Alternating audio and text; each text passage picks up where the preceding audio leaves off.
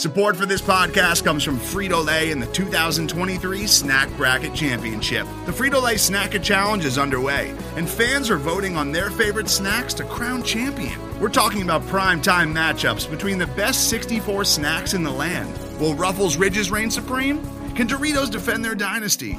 Or will Smart Food use their smarts for a surprise upset? Only you can decide. Get in on all the action for a chance to win up to $1,000 or a year's worth of snacks. Let your snacks be heard. Just go to fritolaysnacket.sbnation.com to vote and enter for a chance to win. No purchase necessary. Sweepstakes ends April 3rd, 2023. Void where prohibited. Year's worth of snacks awarded in the form of 52 coupons, each good for one bag of chips. See official rules at fritolaysnacket.sbnation.com. This is the Black and Gold Banneret Podcast.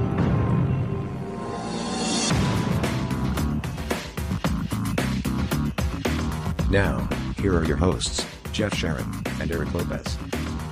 Welcome to the Black and Gold Banneret Podcast. My name is Jeff Sharon. We have got a full house because, ladies and gentlemen of Night Nation, it is finally here.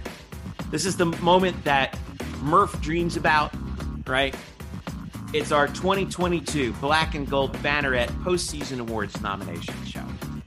Along with me, four of our main crew. All right, Eric Lopez is here. Kyle Nash is here. Stat Boy Drew Glukov is here. Bryson Turner's here. And we have got a bunch of awards to go through. Player of the Year, Coaches of the Year, Moments, Games, you name it. It's a long show. Buckle up. We're going to roll with it. Okay, so let's go ahead and get started here because I want to dive in right away, just like the Oscars.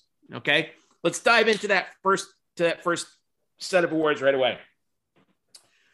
Women's Team Coach of the Year. What a year it's been for UCF women's sports. Now, here's how we're gonna do this. We're gonna give out the nominations, have a quick discussion about each of them. Then we are going to, over the course of the next couple weeks, we're gonna do a post on the site for each award. You get to vote. Each of us gets a vote on the Black and Gold Banneret staff. And then whoever wins the fan poll counts for one vote. And in the event of a tie, the win goes to the fan vote. Do you see what I mean by that? I see what you did. Yes, ladies and gentlemen, you have power. You matter. Yes, you do matter. Why do I do that like that? Why do we do this like this? Because all you guys end up voting for football people anyway. And UCF is about more than just football. All right, so I'm just being honest with you right up front. All right, so let's dive in. Women's Team Coach of the Year. We have five nominees to choose from. Number one, Coach Abe. Yes, she peaced out to Georgia, but she leaves UCF the most successful women's basketball coach of all time in terms of winning. Took UCF to the NCAA tournament where they just barely missed out on the Sweet 16. Won UCF's first double in conference since the A Sundays. Nominee number two, Cindy Ball Malone. Softball. Almost 50 wins this year. Got to the NCAA Super Regionals. Hosted a regional for the first time ever. Todd Dagenet, head coach UCF women's volleyball. Another conference championship. Their fourth consecutive one. All right. Also made it to the second round of the NCAAs. Dana Boone, head coach of UCF women's track and field. Double conference championship, indoor and outdoor.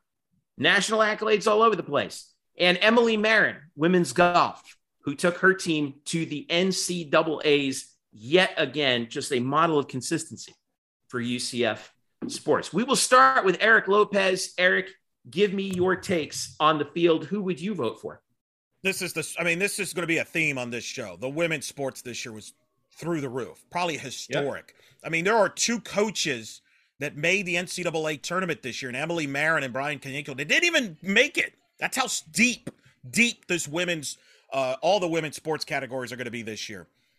So all of them in a normal year would win. That being said, only one of them had a historic season that led her team to the Sweet 16, round of 16, Super Regional, how you want to frame it, for the first time in program history. Hosted a regional for the first time in program history. Second most wins with 49 and finished the highest ranking program history to finish the season at 14. That's Cindy Ball Malone, UCF softball. I think she just won National Coach of the Year. That's my choice. Kyle, we'll go with you. Your quick take. Well, absolutely predictable from my guy, Elo. No shocks there. And listen, I make that joke and I take that shot in the interest of the thank angst that I always do to bring the good radio here. Radio. What me and Kyle do. That's right. On the black and gold, banneret, and all that. But listen, I agree 100% that the women's softball team program, whatever you want to call it, had a fantastic and historic year. That's undeniable. And frankly, the tragedy is that these two coaches have to face each other in the same year as such. However, what I think is different about the women's team and all they did, getting higher in the NCAA tournament than any other team before it, than any other thing that's gone on. So many first conference title, conference tournament, and getting to a place where they won the first NCAA tournament game in the history. But at the end of the day, the juggernaut that is Connecticut should have been beat if it weren't for foul shots. And Gino Auriemma said himself that he himself was forever changed at the end of the day. I don't know that the same happens if UCF softball team runs into an Oklahoma, let's say. I mean, we did. How'd that go? We lost in the Sweet 16. So at the end of the day, because Jeff subtly, not so subtly, kind of being a peep about it, telling me to wrap up, I don't see how you don't pick Abe here. Granted, she left, and I'm sure fans will feel bad about that. Oh. But even when you consider the facilities that one has versus the other, you got to admit the women's basketball facilities here could probably use even more improvement than the softball group does. They weren't respected the way the women's softball team was, and they're doing more with less. Granted, the players were all fantastic in both sports. At the end of the day, Abe had a tougher road. I'm sorry. Real quick, Drew. Now that these two very biased people are out of the way, since they each cover those respective sports, let's give someone who doesn't cover either. I'm going to be quick. I'm going with softball on this one. When you look at the number 16 national seed, that basically equates to the number four seed in the NCAA tournament, which is way higher than what the UCF women's basketball achieved. Now, that's not to take away from what they did, because they both did firsts. You know, winning the first regional ever at UCF, winning the first NCAA tournament game ever at UCF. Those are big things. However, when you look at the whole build of work, the regular season, the postseason tournament into, you know, the NCAA tournament, I got to go with softball on this one. And Kyle, I got to disagree with about facilities. Have you been to the softball field? Do you know where Eric Lopez has to be sometimes to work these games? There's facility problems at softball that need to be worked out. I'm not saying it's great. At least in basketball, they have the ability to play, you know, in the same arena as the men's team. So I got to go. I've got to go with softball on this one. Bryson? Well, first of all, I need to give my just dues to Dana Boone, because she managed to get the two conference championships for track when they've only had one indoor title since 2013, which was the last time they had the double. She also got coaching staff of the year in both conference meets. Under normal circumstances, gentlemen, she would be a coach of the year, but this is not a normal year. Women's sports, the 50th anniversary of Title IX has absolutely gone off this year. And so as much as I love what Coach Abe did this year, there's only one coach in this category that actually got a National Coach of the Year award, the first time for a UCF coach that isn't football, and that is Cindy Ball Malone. So I think that I have to go with the national consensus here. And while I have to give my just dues to Dana Boone, Dot Tajne, and Emily Marin for great years, I have to go with Ball Malone on this. I just want to say, agree with. Go ahead, Drew. I was saying, isn't it crazy that Todd Dajnay, who won the conference 4 years in a row, isn't even in the top two at this point? Right. I know. I'm going to, and I'll speak to his accolades as well. That program just keeps on chugging yet again, a fourth consecutive conference championship, and coming up and going to five sets, nearly making the Sweet 16 themselves. A couple things go differently in that fifth set against UCLA and Pauley Pavilion. And I think it's a much closer bit between him and Cindy Ball Malone. I think personally, for my money, Cindy gets the vote because of what she did. I think that it really is between her and Coach Abe at this point. And given how events sort of worked out, I think Cindy will probably get the nod. But again, you will get to choose, ladies and gentlemen. Men's Team Coach of the Year. We have three nominees on this one. Bryce Waller, men's golf, another solid year for UCF men's golf. Greg Lovelady, baseball, once again, shepherded his team through a very difficult season, I thought, in the toward the very end. As he, worked his pitching staff to get his team in a position to where they had a shot on semifinal Saturday in the American.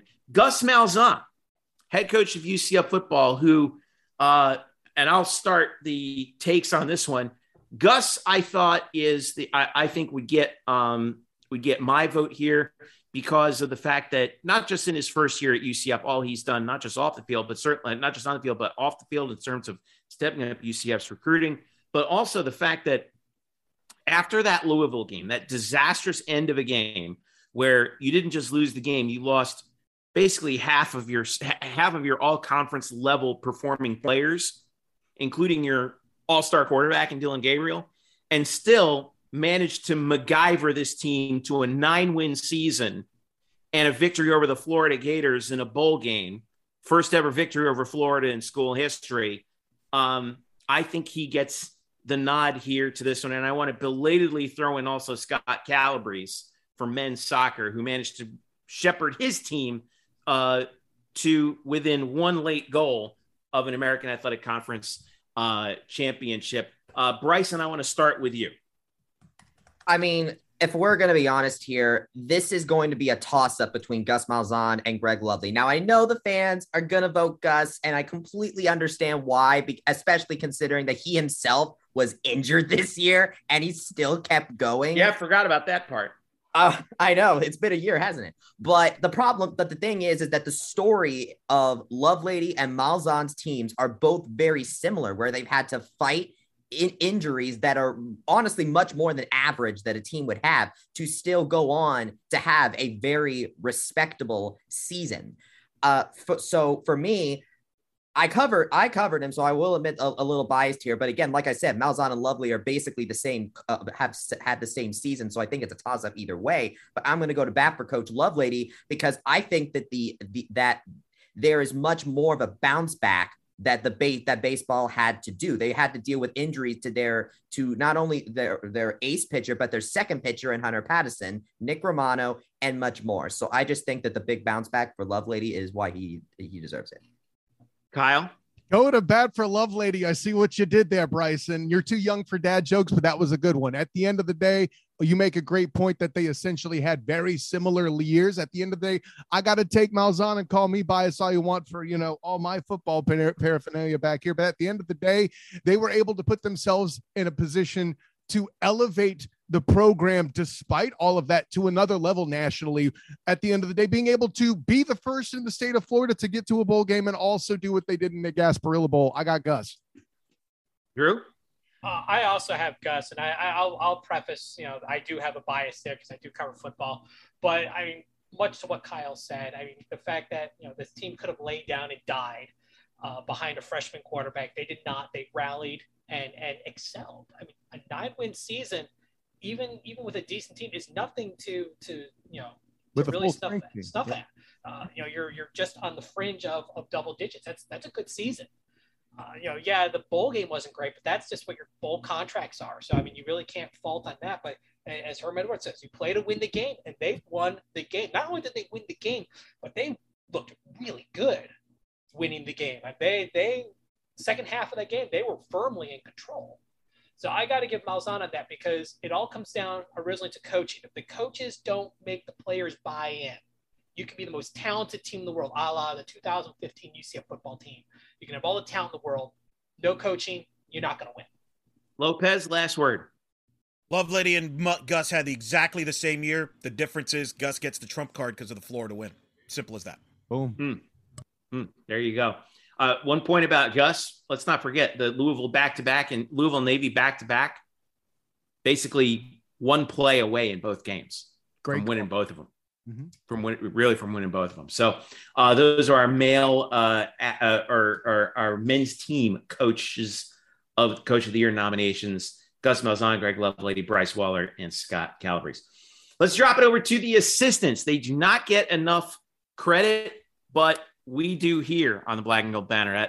Women's Assistant Coach of the Year, Glenn Smith for women's track and field, Whitney Jones in softball, Jenny Maurer in volleyball, Tani Valerio in women's basketball, and then last but not least, for women's soccer, Chris Cummings, the goalkeeper coach for women's soccer.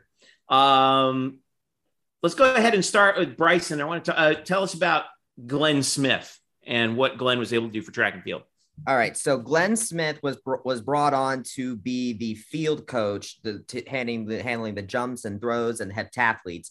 Dana Boone told me in our interview after she got back from Eugene that he was the primarily responsible for bringing Brittany Floyd to UCF from UAB, where she proceeded to break the program heptathlon record that has stood for 19 years. We'll talk a little more about that later. He also brought Ashira Collins back to Oregon, where she improved on her previous mark and was almost a second-team All-American. And then he also coached Adrienne Adams, who broke the program discus throw record that has stood since 2010. So he brought more athletes with him to nationals, and all of them either improved or got school records. That's why I'm talking about Glenn there. Eric Lopez, tell us about Whitney Jones and the contribution Whitney made to softball. She helped get Jada Cody to be an All-American, have the offensive balance with speed and power and efficiency, top to bottom, 1-9. I think that was a big piece of her for as far as the UCF offense, and really helped them to win the conference and get to the Osta Regional is a big part, with Cody as the All-American. This is the second All-American in the history of the program, the first since as a hitter. So I think that's the big contributions that Whitney, and allowed Cindy Ball Malone to handle the pitching by herself. Remember, last year Cindy would run the offense and some pitching. Now she's focused all on pitching because she hands it over to Whitney. Kyle, Tani Valerio and the contribution she made to women's basketball. She won this award last year.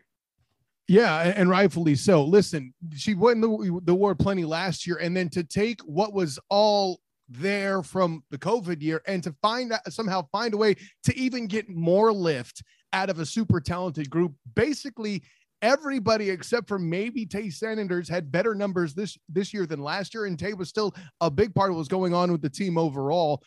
There's a reason why there's two women's basketball assistants coaches on the list, by the way. Are we doing votes yet, or?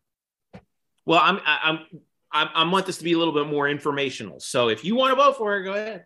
Now, at the end of the day, I'd still vote for Whitney Jones because of the youth. And as you say earlier, Eric, the way she was able to free up Ball Malone to do what it is she did. I'm also above bias. Just kidding. But, there was still a lot to be said for how much the players on the women's basketball team elevated a piece of their game. Coach Abe talked about it basically after every game in the post-conference about how much their identity was improved and even changed in some ways by on the fact that they built from that foundation the previous year. Real quick, as we get to the other two, I wanted to talk about Chris Cummings for women's soccer, the goalkeeper coach, recruiting coordinator, Coach Caroline Delisle to a fantastic year, AAC Goalkeeper of the Year. Her first selection to the All-Conference American first team, 7 shutouts and 78 saves, a career high for Caroline under the tutelage of Chris. And then for Jenny Maurer for volleyball, basically the offensive coordinator for UCF volleyball and the recruiting coordinator for UCF volleyball. The job she did in recruiting this past year, I think has just been second to none. Because this team has had to fill some holes. And listen, there are teams that rebuild and there are teams that reload. Mm-hmm. And UCF volleyball has a habit of reloading. You don't win 4 consecutive conference championships and you're not a favorite for a 5th one without reloading for recruiting. So Jenny Maurer is our 5th nominee. So those are our 5 nominees for Women's Assistant Coach of the Year: Glenn Smith, track and field; Whitney Jones, softball; Jenny Maurer, volleyball; Chris Cummings of women's soccer; and Tani Valerio of women's basketball. Men's Assistant Coach of the Year. We have 3 nominees in this category: Travis Williams, the defensive coordinator for football; Ted Tom, the hitting coach for UCF baseball; and Paul Souders of men's soccer. Travis Williams, Eric Lopez, Tell me about what you thought the major contribution he made to UCF this year. And Drew, I want to get your thoughts on Travis as well, since you guys both covered football. I mean, Drew, I think you would agree. Travis Williams took a defense that was atrocious prior to his arrival with, quite frankly, not great talent of a roster, and turned them into really the strength of the team by the end of the year, won them some big games, got them bowl eligible. To me, Drew, Travis Williams, I thought, exceeded my expectations. Absolutely. Not only did he excel on the field, but he also excelled off the field, bringing this team together. As we know, when coaching regimes change, things can be a little chaotic. And he really rose to the occasion of really bringing this team together. And I think that's what really helped, you know, lead towards that 9-win season. Because as we know, if the coaching isn't there, you know, you hit that wall of adversity, you're going to crumble. And they broke through the wall. And that really comes down to your coaching staff. T. Will, defensive coordinator, obviously second man in the room at that point, did an excellent job. You know, they were in just outside the top 50 in defensive stats, which, if you look at last year, is a huge, huge upgrade. And don't forget how young he is, too, by the way, Drew, not for nothing. Oh, yeah, he's got a big career ahead of him, and it probably won't be at UCF. Someone's going to hire him as a head coach probably in the next few years. Oh, God, please not too soon. I love Coach Trapp. Ted Tom, Ted Cobb, head coach for UCF, or assistant coach for UCF baseball, in charge of hitting Bryson Turner. Unsung hero, I thought, for that team, especially in the second half of the year, right? Oh, yes, very much so. On May 25th, I did some calculations. Through the USF home series, the UCF team was batting .276.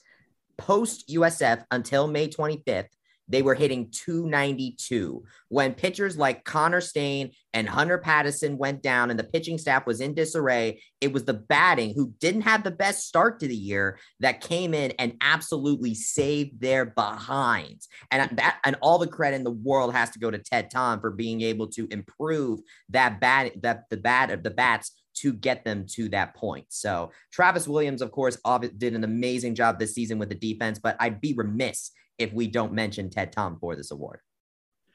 Paul Souders for UCF men's soccer. And Eric, I want your input on this one as well. You know, this was a bit more of a struggle year for men's soccer because of some transition with the loss of Cal Jennings, but they were able to figure out that offense, I think, midway through the year. And he was a key part of getting guys like Luca Dorado to really develop and fill that hole that Cal Jennings left. Correct. He led the goals there. Gino Vivi. And remember, UCF had question marks through about the goalkeeping because Yannick Ertl had graduated, so the offense had to pick up more of the slack. And Paul Souders was able to bring Nick Taylor in, a transfer out of SMU, which is a big part to that offense. So what's funny?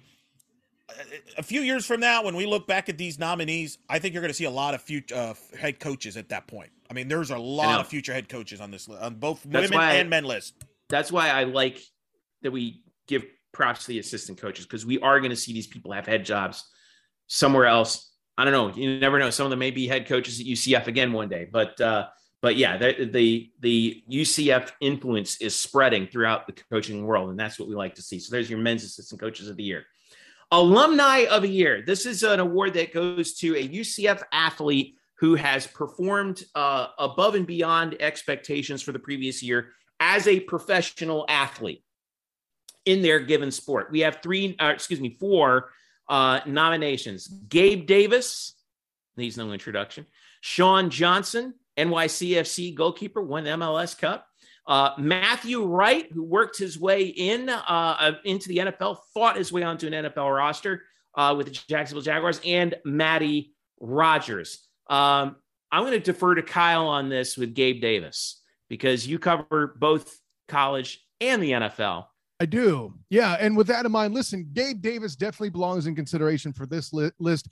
Sure, he was great as an arguable pound-for-pound rookie of the year performance last year, but the fact that he was such a big part of that Buffalo Bill offense. We all know about Stephon Diggs. He was a great tertiary option, and sometimes based on injury, even a secondary option, one could possibly argue.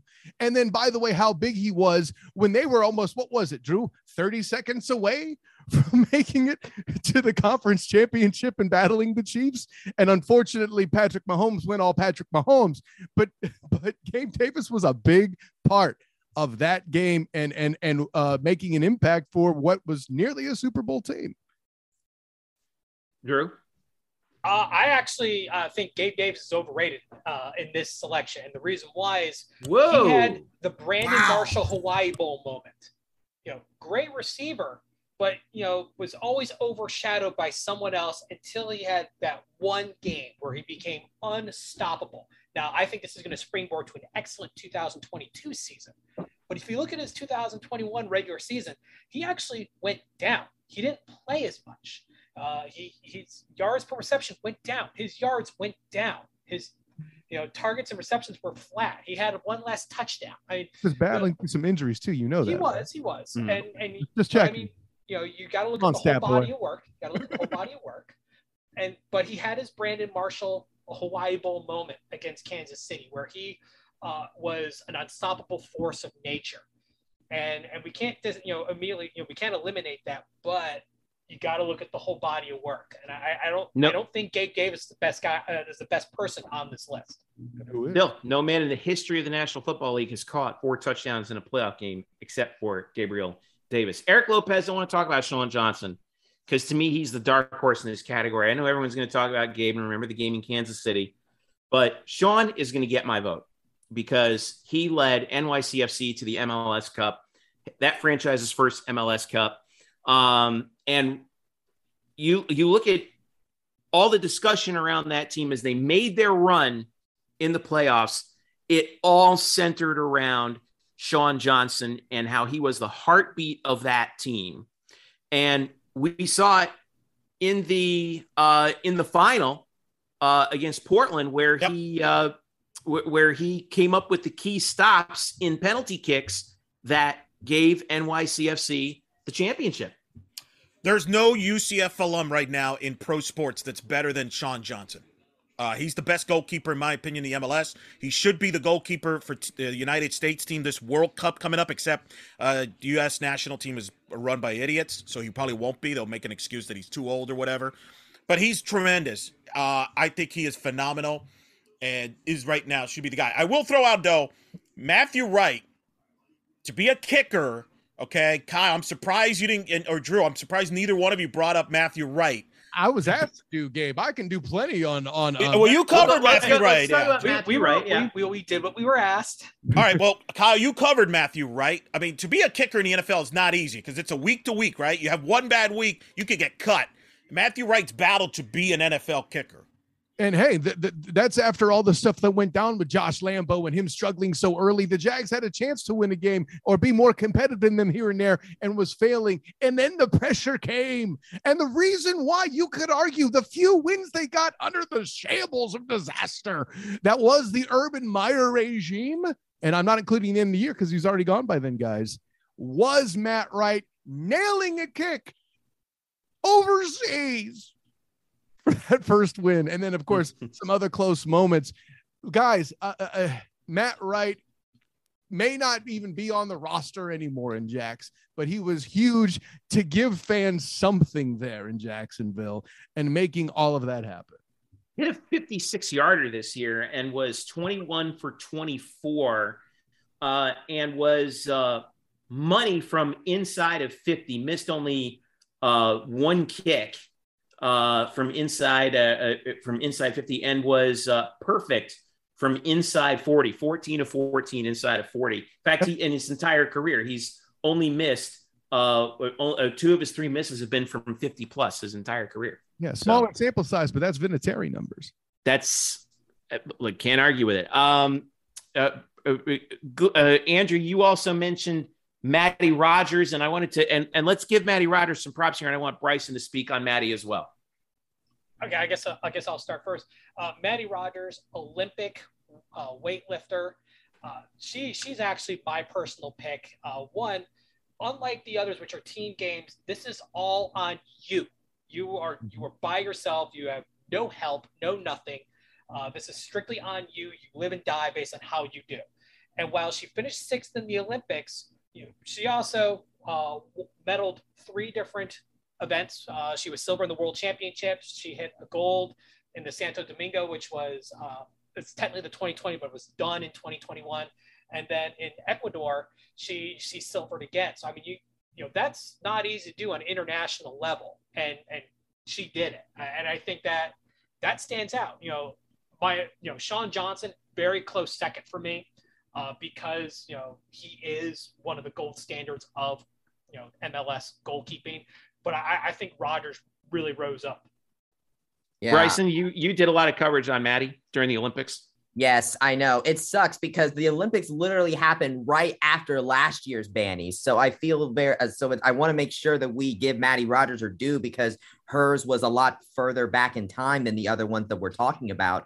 But to quote her, I have this article up on teamusa.org right now. She quoted, "I just happened to have the worst panic attack ever at the wrong time on the biggest stage. I could not get it back together." In a year where athlete mental health has been a huge theme, but whether it's in the Olympics or on the collegiate level, Matty Rogers gives a personal UCF tie to that discussion. And the fact that even while she was undergoing that, she still managed to get sixth in the Olympics. She still managed to get another way up during that entire thing. And the emotion that she had on her face was palpable. So Matty has to be given her just dues, even if Sean Johnson also makes a very good case. And a real quick out here, Jeff, like the fact that we got alums and this alum category is packed the way it is says a hell of a lot for UCF in general, not for nothing. Yeah. Four alumni of the year candidates: Gabe Davis of football, Sean Johnson of soccer, Matthew Wright of football, and Matty Rogers in weightlifting. All right, let's do one more and then we're going to take a break. Okay. We're going to do let's do two more. All right. We're going to do the breakout athlete of the year. This award goes to an athlete who, from one year to the next, to this past year, made a tremendous leap, in terms of their performance, and ability. And we have five nominees for women's breakout athlete of the year: Jada Cody of softball, Amber Olson of volleyball, Destiny Thomas of women's basketball, Latasha Smith of track, and Justine Molina of softball. I want to start with Eric Lopez and the two softball athletes who were nominated, Jada Cody and Justine Molina. Go ahead, Eric. Start with Molina. She was the defensive player of the year in the American, could go down as the greatest defensive infielder in UCF softball history. Always steady, had the best bat in the month of April, clutch. And then Jada Cody, really simply had the greatest offensive season that any UCF softball players had since Stephanie Best played. And that was a few years back, say, 02 to 05 when Best played here. She broke Best's 19-year record of RBI record and became the second All-American at UCF. Pretty historic stuff. These two big parts of the success. And broke that record in fewer games, if I'm not mistaken. Much fewer games, lesser games. They played way more games back in the day. In 05, they had double headers and things. So she broke it by about 10 games. I want to shout out to Amber Olson, the setter, of course, who emerged over the last few years. I think that it's not so much that she made a big leap this year, but it's that she really took control of a team that likes to run that 6-2 that Todd Dagenais has done for several years. Well, this year she took over as the primary setter for UCF volleyball and moved her way up the all-time standings, added a little bit of attacking to her repertoire as well. But this particular year, especially on defense, I thought she really diversified her game. Obviously, it's a harder job than you think when you're setting up players like McKenna Melville all over the place. But remember, she's fourth all-time in career assists, and she's got one more year to go as well. She may very well end up being coming pretty close to being the all-time leader at UCF in assists when all is said and done. So Amber Olson, once again, getting the job done for UCF volleyball in another championship season. Bryson, tell me more about Latasha Smith, track and field. I will die on this hill. The only reason that we did not see Latasha Smith in Eugene was because Dana told us that there was an illness among the 400-meter relay team, which includes Latasha Smith. We would have seen her in Eugene had that not happened, because she managed to take both the indoor and the outdoor 400-meter school records. The indoor record has stood since 2016. She beat it by about half a second. And then the outdoor record was set by Afia Charles in 2013. And Latasha Smith went and beat that by about 0.4 of a second. Absolutely swept both of the both 400-meter indoor and outdoor. And she was part of the 4x400-meter relay team that also took the school record, the outdoor one. And Boone has talked about how good that unit is, and Latasha Smith is a big part of that, a reason why.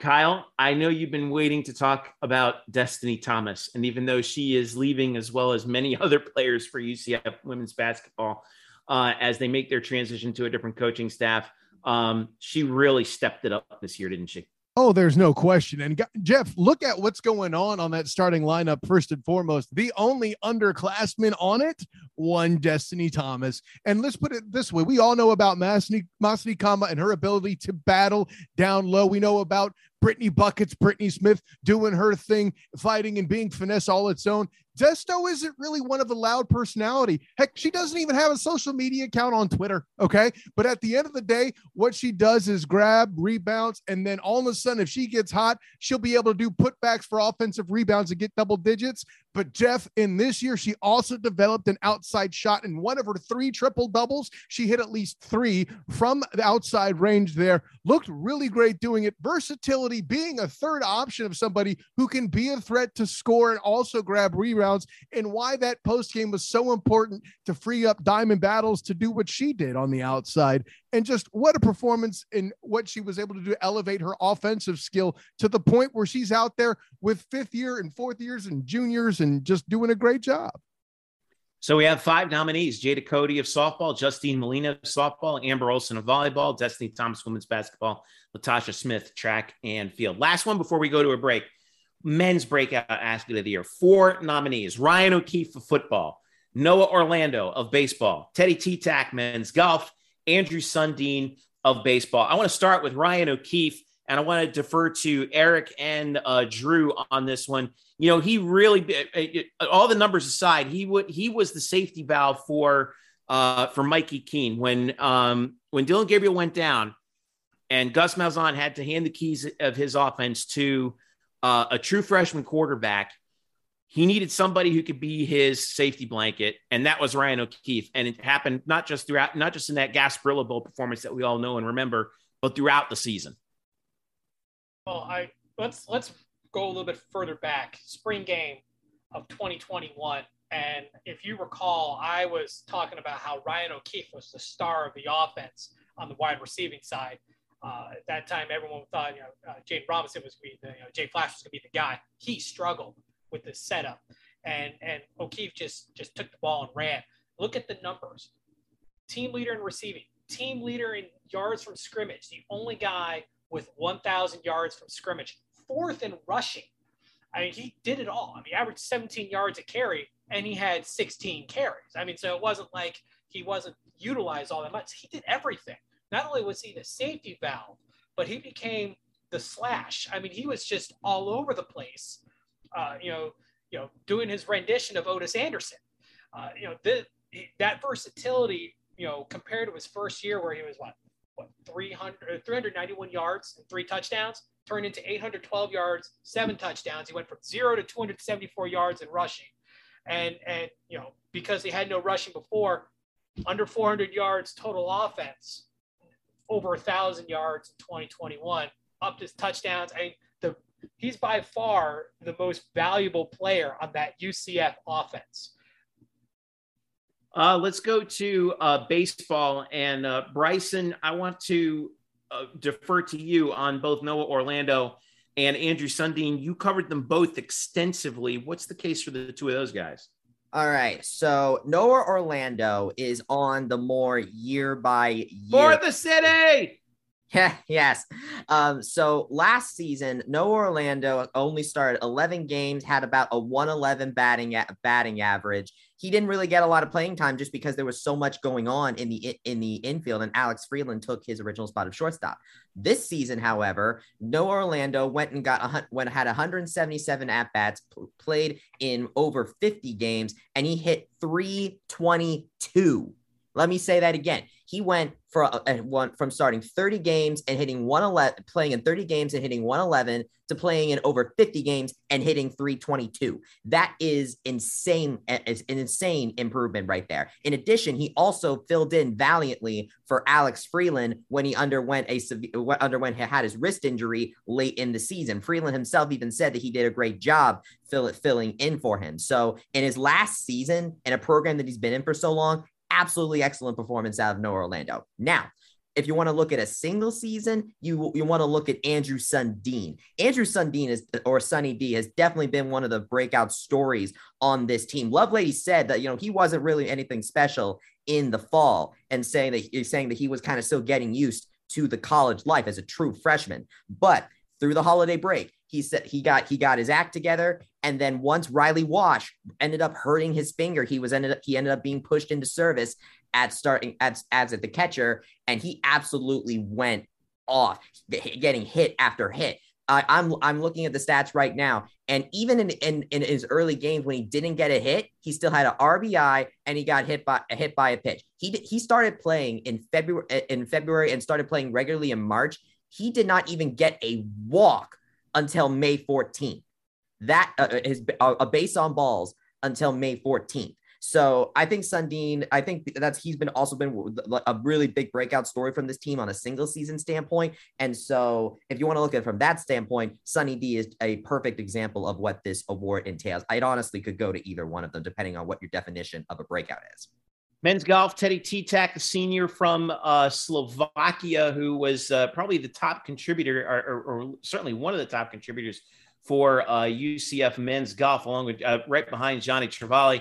As a senior, this past year, 8 tournaments, scoring average of 71.88, second on the team, and really moved nicely into that number 2 slot in that rotation for head coach Bryce Waller and UCF, moving up his season scoring average from 74.17 last season to 71.88. Can't beat that.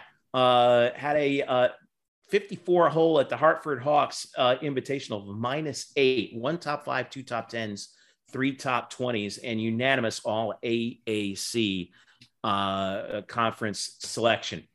So there's your nominees for breakout athlete of the year on the men's side: Ryan O'Keefe, Noah Orlando, Andrew Sundeen, Teddy T-Tack. We're going to take a quick break. I know we're trying to move. We got a lot of awards that we got to get to still. When we come back, we're going to do a few more individual awards. Then we're going to get to the fun ones, which is the teams and the moments and the games that are going to be a lot of fun for us to relive. Stick around. I'll be right back. It's the Black and Gold Banneret Podcast. Back after this. Today's episode is brought to you by Cars.com.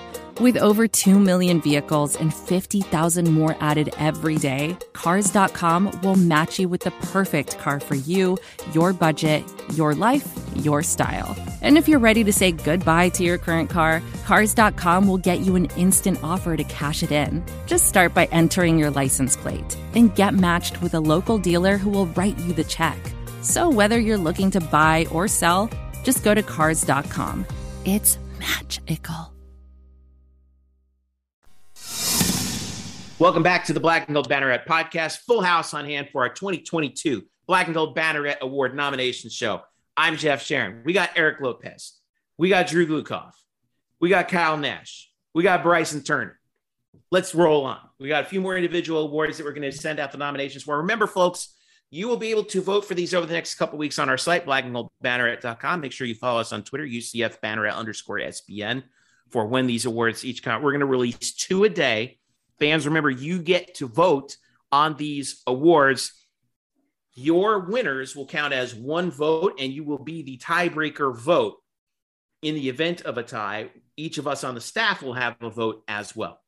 All right, so let's move on with some more individual awards. Senior of the year, we have men's and women's. This is not necessarily somebody who was the greatest performer of the year, although they may have been, but was a key senior leader, somebody who we really, who at the end of their career really stepped it up and was admired at the end of the, by the end of the season.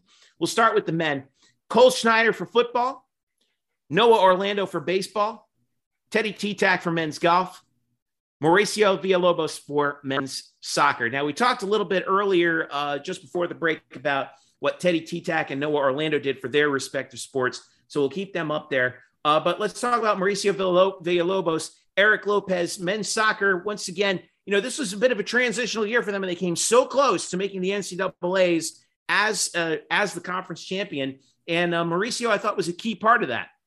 He was a captain. He was a guy that always spoke to the media, wins or losses. And there were some tough losses in particular this year, but you mentioned it. This is a guy that's part of a group that won 2 conference championships, 2 Sweet 16 runs in a row, 19, and of course in 21. So the stats don't tell the story about him. His legacy will live there as part of this great run that UCF men's soccer is under. Cole Schneider, I'm going to defer to Kyle and Drew both on this one. By the way, a game-winning goal against SMU for Mauricio as well earlier this year. But you guys have both been tooting Cole's horn all throughout the year, you know, in both of your journeys of covering UCF football. How key was he as a senior, not just, you know, on the field, but off the field as well? Kyle, I'll start with you. I mean, how close we might have been to pick Sam Jackson had he played another year. But listen, take nothing away from Cole. I think even Drew will agree, his versatility on the offensive line, and talking to him in the interview we had a few months back here on the Black and Gold Banneret podcast, you knew the personality was to learn anything and do anything he could for the squad. When Matt Lee got hurt, the great talent he is, arguably the best player at his position on the offense, Cole Schneider filled the gap nicely to make sure he had time to recover, and his leadership efforts helped make that line a thing. And Drew, I think you'll agree, he was a key aspect of the run blocking that took place and made the difference in that Gasparilla Bowl, right? Oh, absolutely. You know, he may not be the best overall player, but I mean, his versatility cannot be, you know, discounted. You know, Matt Lee, not only did he start one game at center, but he had to spell Matt Lee a few times during the year when Matt was just too beat up to play and they had to pull him out. But I mean, he earned accolades. He was, you know, honorable mention on all AAC from the league coaches. He got second team from Pro Football Focus, third team from Phil Steele.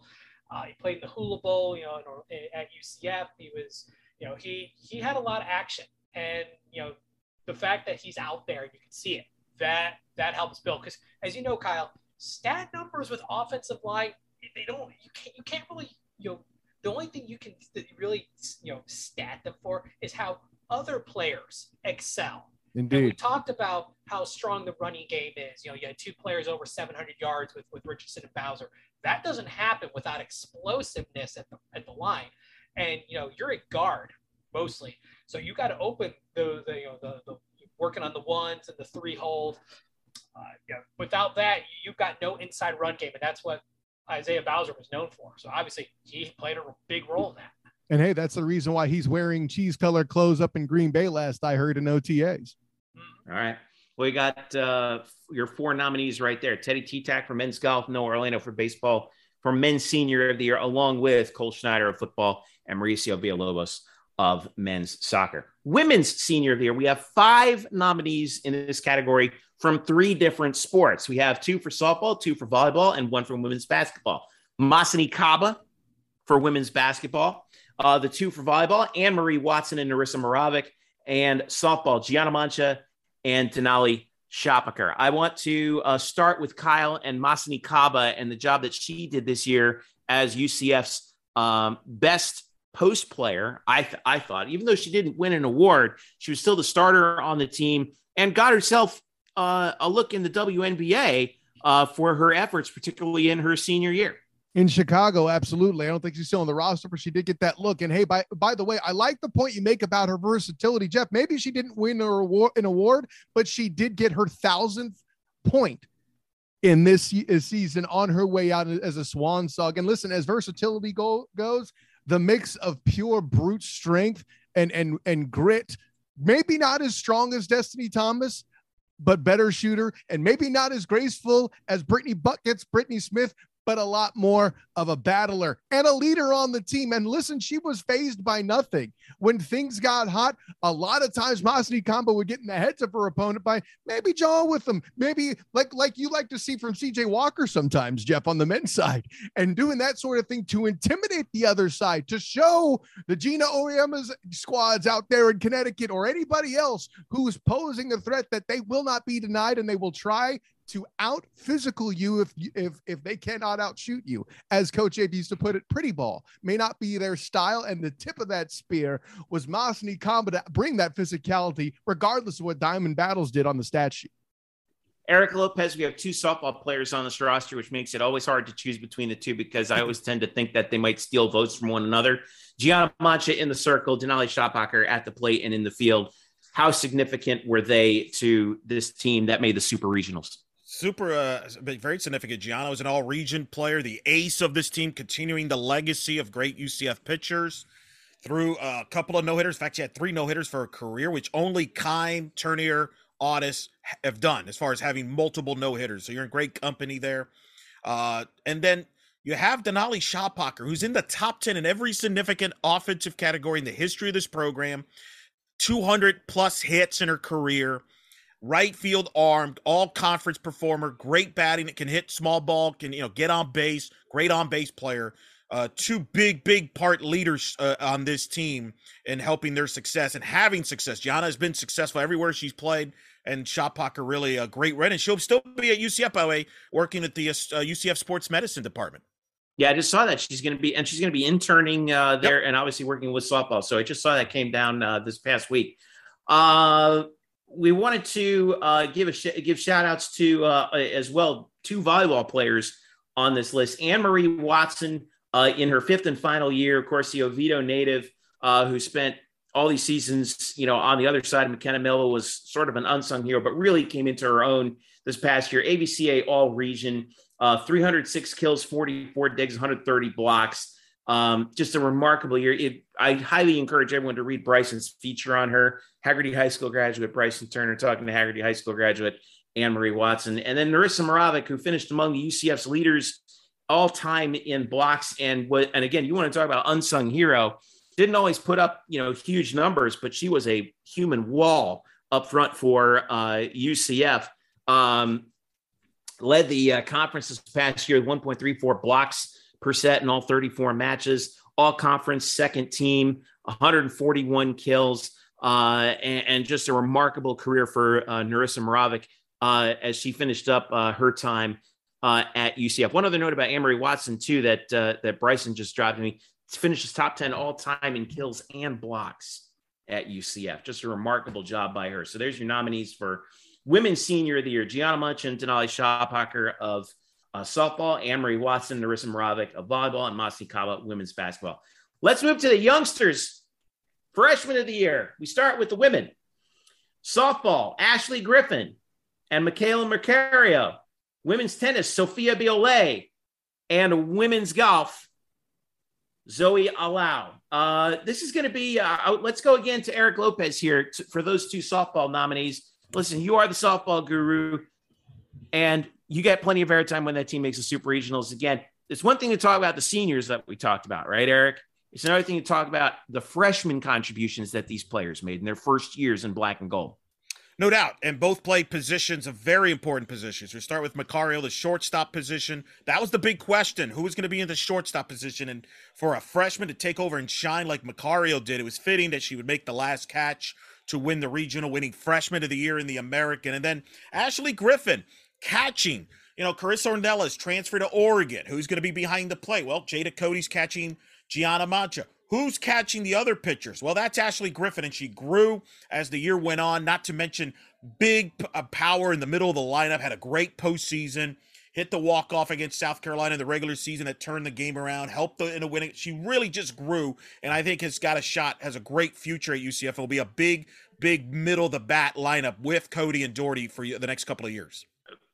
Bryson, I want to move to we haven't done much on women's tennis this year, but Sophia Biolay in a year that that once again UCF made it to the NCAA tournament, and Sophia was a key player in that as a freshman came in from Reims, France, and really contributed well for them. Oh, yes. I remember when I talked to head coach Brian Kanyeko, and when we talked to him before the season started, and he told us that both freshmen that were in this year, Sophia and fellow freshman Noelle Sadanova, they arrived in the U.S. just before the season started because of the issues with getting passports because of COVID-19 pandemic backing things up. So they didn't have much time to warm up with the rest of the team. Yet Sophia Biole managed to go out and have a very impressive freshman year, going 9-5 in singles play. But her, but what's majorly impressive is her doubles pair with Nandini Sharma, where Biole went 17-5 in doubles play on her own. But with Nandini Sharma, they went 16-4, absolutely dominated in the doubles play with women's tennis. And with all the women's athletes as big as they've been, Sophia Biole definitely was one of the top freshmen out there this season. Another Frenchwoman, this time on the women's golf side, Zoe Allo. She's from Narbonne, France, and competed in all 11 events as a freshman this past year for UCF, hitting an average of 73, really good for a freshman.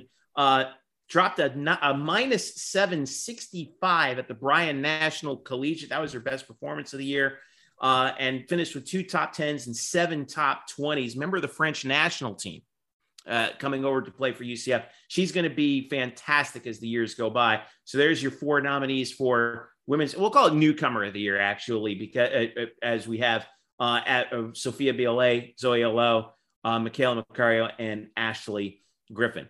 Jeff. Relatively new. Yeah, go ahead, Bryson. I just wanted to mention that 65 that you mentioned that Zoe Allo got tied for the lowest 18-hole score in program history. That's pretty good. As a freshman. That was her second event. That was her second event too, wasn't it? The Bryan National. Not bad. Yeah. So Zoe Allo. Wow. Men's freshman of the year. We have 4 nominees. 2 of them for baseball, Lex Boddicker and Andrew Sundeen. 1 for men's basketball, Darius Johnson, and 1 for football, Mikey Keene. We'll start with Drew. All right, Let's talk about Mikey Keene. He had to start after Dylan Gabriel got knocked down the very end of Louisville, so he obviously didn't play that. But this guy, true freshman, gets thrown into the fire and has to lead this team because there wasn't much else to work with. I mean, Joey Gatewood was more of a kind of a runner, and as we saw later, so was Parker Navarro. So Mikey Keene thrown into fire. Let's see what he's done. Never lost at home. Won 6 out of his last 7 games, and even said that the game started slowing down for him, and his play showed. He had 1 real bad dud of a game against Memphis that UCF still won. But you go after the Temple game in the end of October, so you had 2 more months. He threw 0 interceptions after that game on October 30th. That's 5 games right there, and including the bowl win against Florida. Very, very good holding on to the ball. And you don't expect that out of a true freshman. So I think he's very much a fair candidate on this. And, just on a little bit biased, he's my vote because he got thrown in the fire and had to lead an entire offense. After that Memphis game, Drew, 12 touchdowns, 1 interception for Mikey Keene, true freshman. Right. He did have 5 in that Temple game where he had that last interception. But after that, never threw another pick the rest of the year. You don't expect that out of an 18-year-old. Yeah. Bryson, let's talk a little baseball. Let's talk about Lex Boddicker and Andrew Sundeen. You talked about Sundeen already in a previous category, but what did Lex Boddicker do this year that was key for UCF? I'm telling you what, this is one of those Lex Boddicker is one of those players in a year of personalities and stories on this baseball program, Ben McCabe having a slow start coming up, that sort of thing. Lex Boddicker was one of the quieter players on this team, yet he quietly went to hit the second highest batting average on the team of someone that has more than 150 at bats. He batted 188 times. He hit a batting average of 330, and only one that hit higher batting average than him was Jeffrey Pena. And Lex, he started a good amount of the games he played. And from like the word go, Boddicker was in there a lot of the time. He played first base for a bit when Nick Romano got hurt. But then he really found a home out there in left field, and he was just kind of quietly just raking it. And I mean, it's unfortunate that he's not mentioned a lot more when you have people like Sonny D who broke out the way he did, or Jeffrey Pena being the speedster, or Connor Stain and Hunter Patterson being dominant on the mound. But Lex Boddicker has, when you look at the numbers, has quietly had an amazing first season with this baseball program, and I'm very glad that left field is in very good hands with him.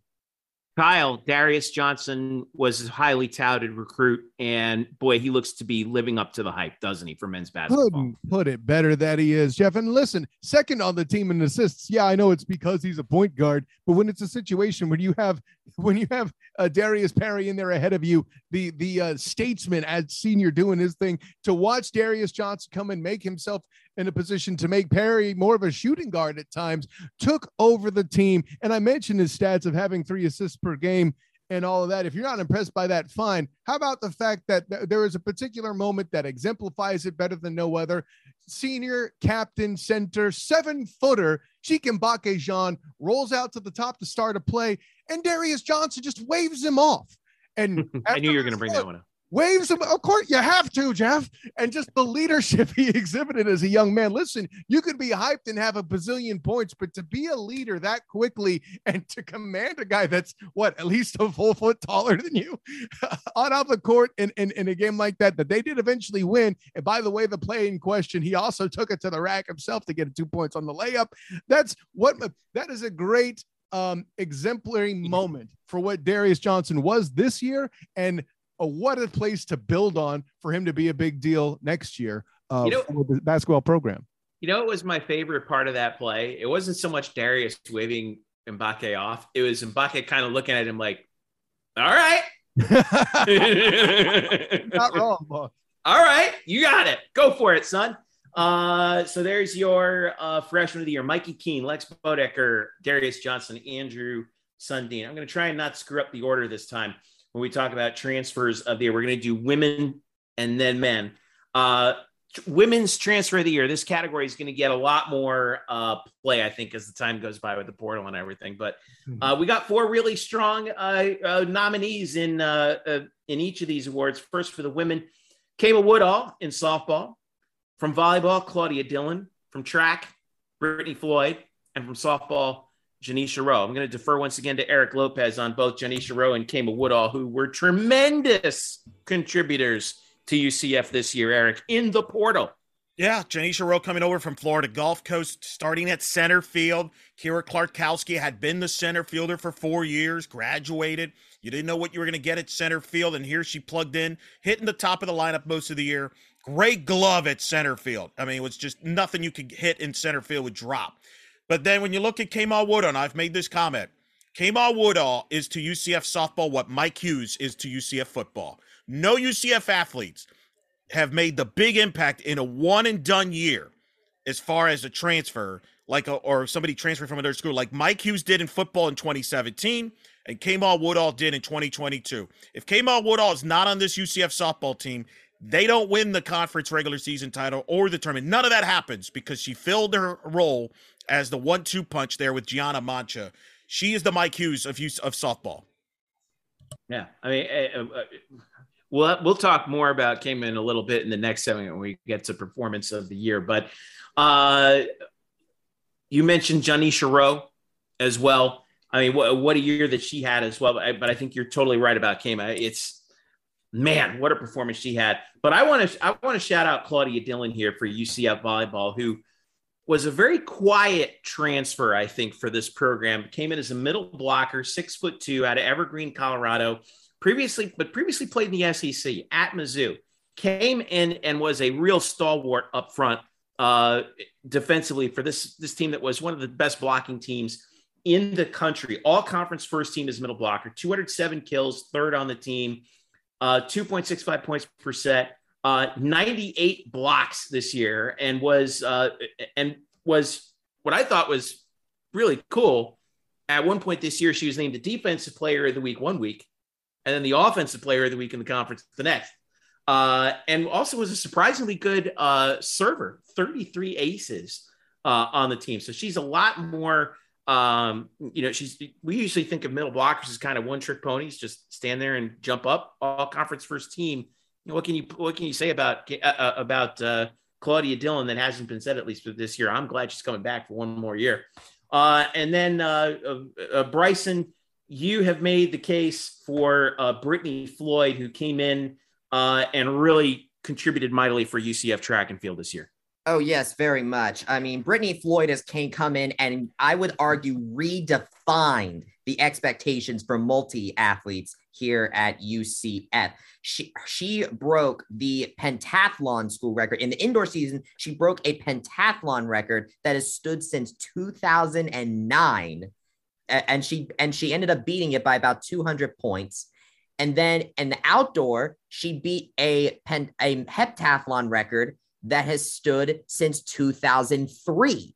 And she beat it by about 400 points. And oh yeah, she ended up going to Eugene for it as well. So I mean, and to put it in perspective, like doing a pentathlon or heptathlon, doing these multiple track events in the span of like 1 or 2 days is extremely hard to do on your body and really exhaustive. And Brittany Floyd just completely redefined what those multi-athletes are doing. She was working with Natalia Madison, who is a younger multi-athlete on there, and she was putting up numbers in the heptathlon in around Brittany's neighborhood. She's actually third, has the third highest career high all time in the heptathlon. So I think Floyd has very much impacted multi-athletes in the track and field program for years. All right, Women's Transfer of the Year nominees once again: Kamea Woodall of softball, Janisha Rowe of softball, Claudia Dillon of volleyball, Brittany Floyd of track and field. That takes us to the men's transfer of the year. Four nominees once again: from men's soccer, Nick Taylor; from men's basketball, Mbake Jong; from baseball, Connor Stain; and from football, Brandon Johnson. Kyle, I want to start with you and Brandon Johnson of football, who comes from a family that's known for catching things, being the son of former Major League Baseball All-Star catcher Charles Johnson. Didn't put up a lot of huge numbers at Tennessee, but man, when he came to UCF, he broke out into a touchdown machine, didn't he? Absolutely that. I mean, listen, at some point they figured out that Ryan O'Keefe was a big deal and maybe we should double him and pay a lot of attention. And boy, did that set the table for opportunities for Brandon Johnson. The way he seemed to find the end zone in big moments did great things for the squad. And overall, by the way, his ability to do things away from the ball, like, hey, the reason why he got the rock is because he could block. I loved his physicality for a guy of his size, doing a lot of good things there too. I one could say what they will about Big Cat Bryant, who, in my opinion, underperformed his hype. Brandon Johnson came in and did a fantastic job in the receiver corps. Yeah. Connor Stain for baseball, Bryson Turner. He had dozens of scouts at one point looking at him, didn't he? Oh, yes, very much. I would absolutely be shocked if he didn't get drafted, even with the injuries that have hampered him this season, which, by the way, in my opinion, one of the biggest what ifs on the baseball team this year is what if Connor Stain wasn't hurt? Because with his early performances that he was clocking in, he had 10 strikeouts in that win against No. 2 Ole Miss. He also had an 8 strikeout performance in USF. He did not give up more than 2 hits until April 8th. I mean, it's absolutely insane how well he did. It's just unfortunate that his back injury and then a blister on his finger kind of derailed him a little bit. But I mean, with the performances that he did put out, he's definitely a good choice for this award.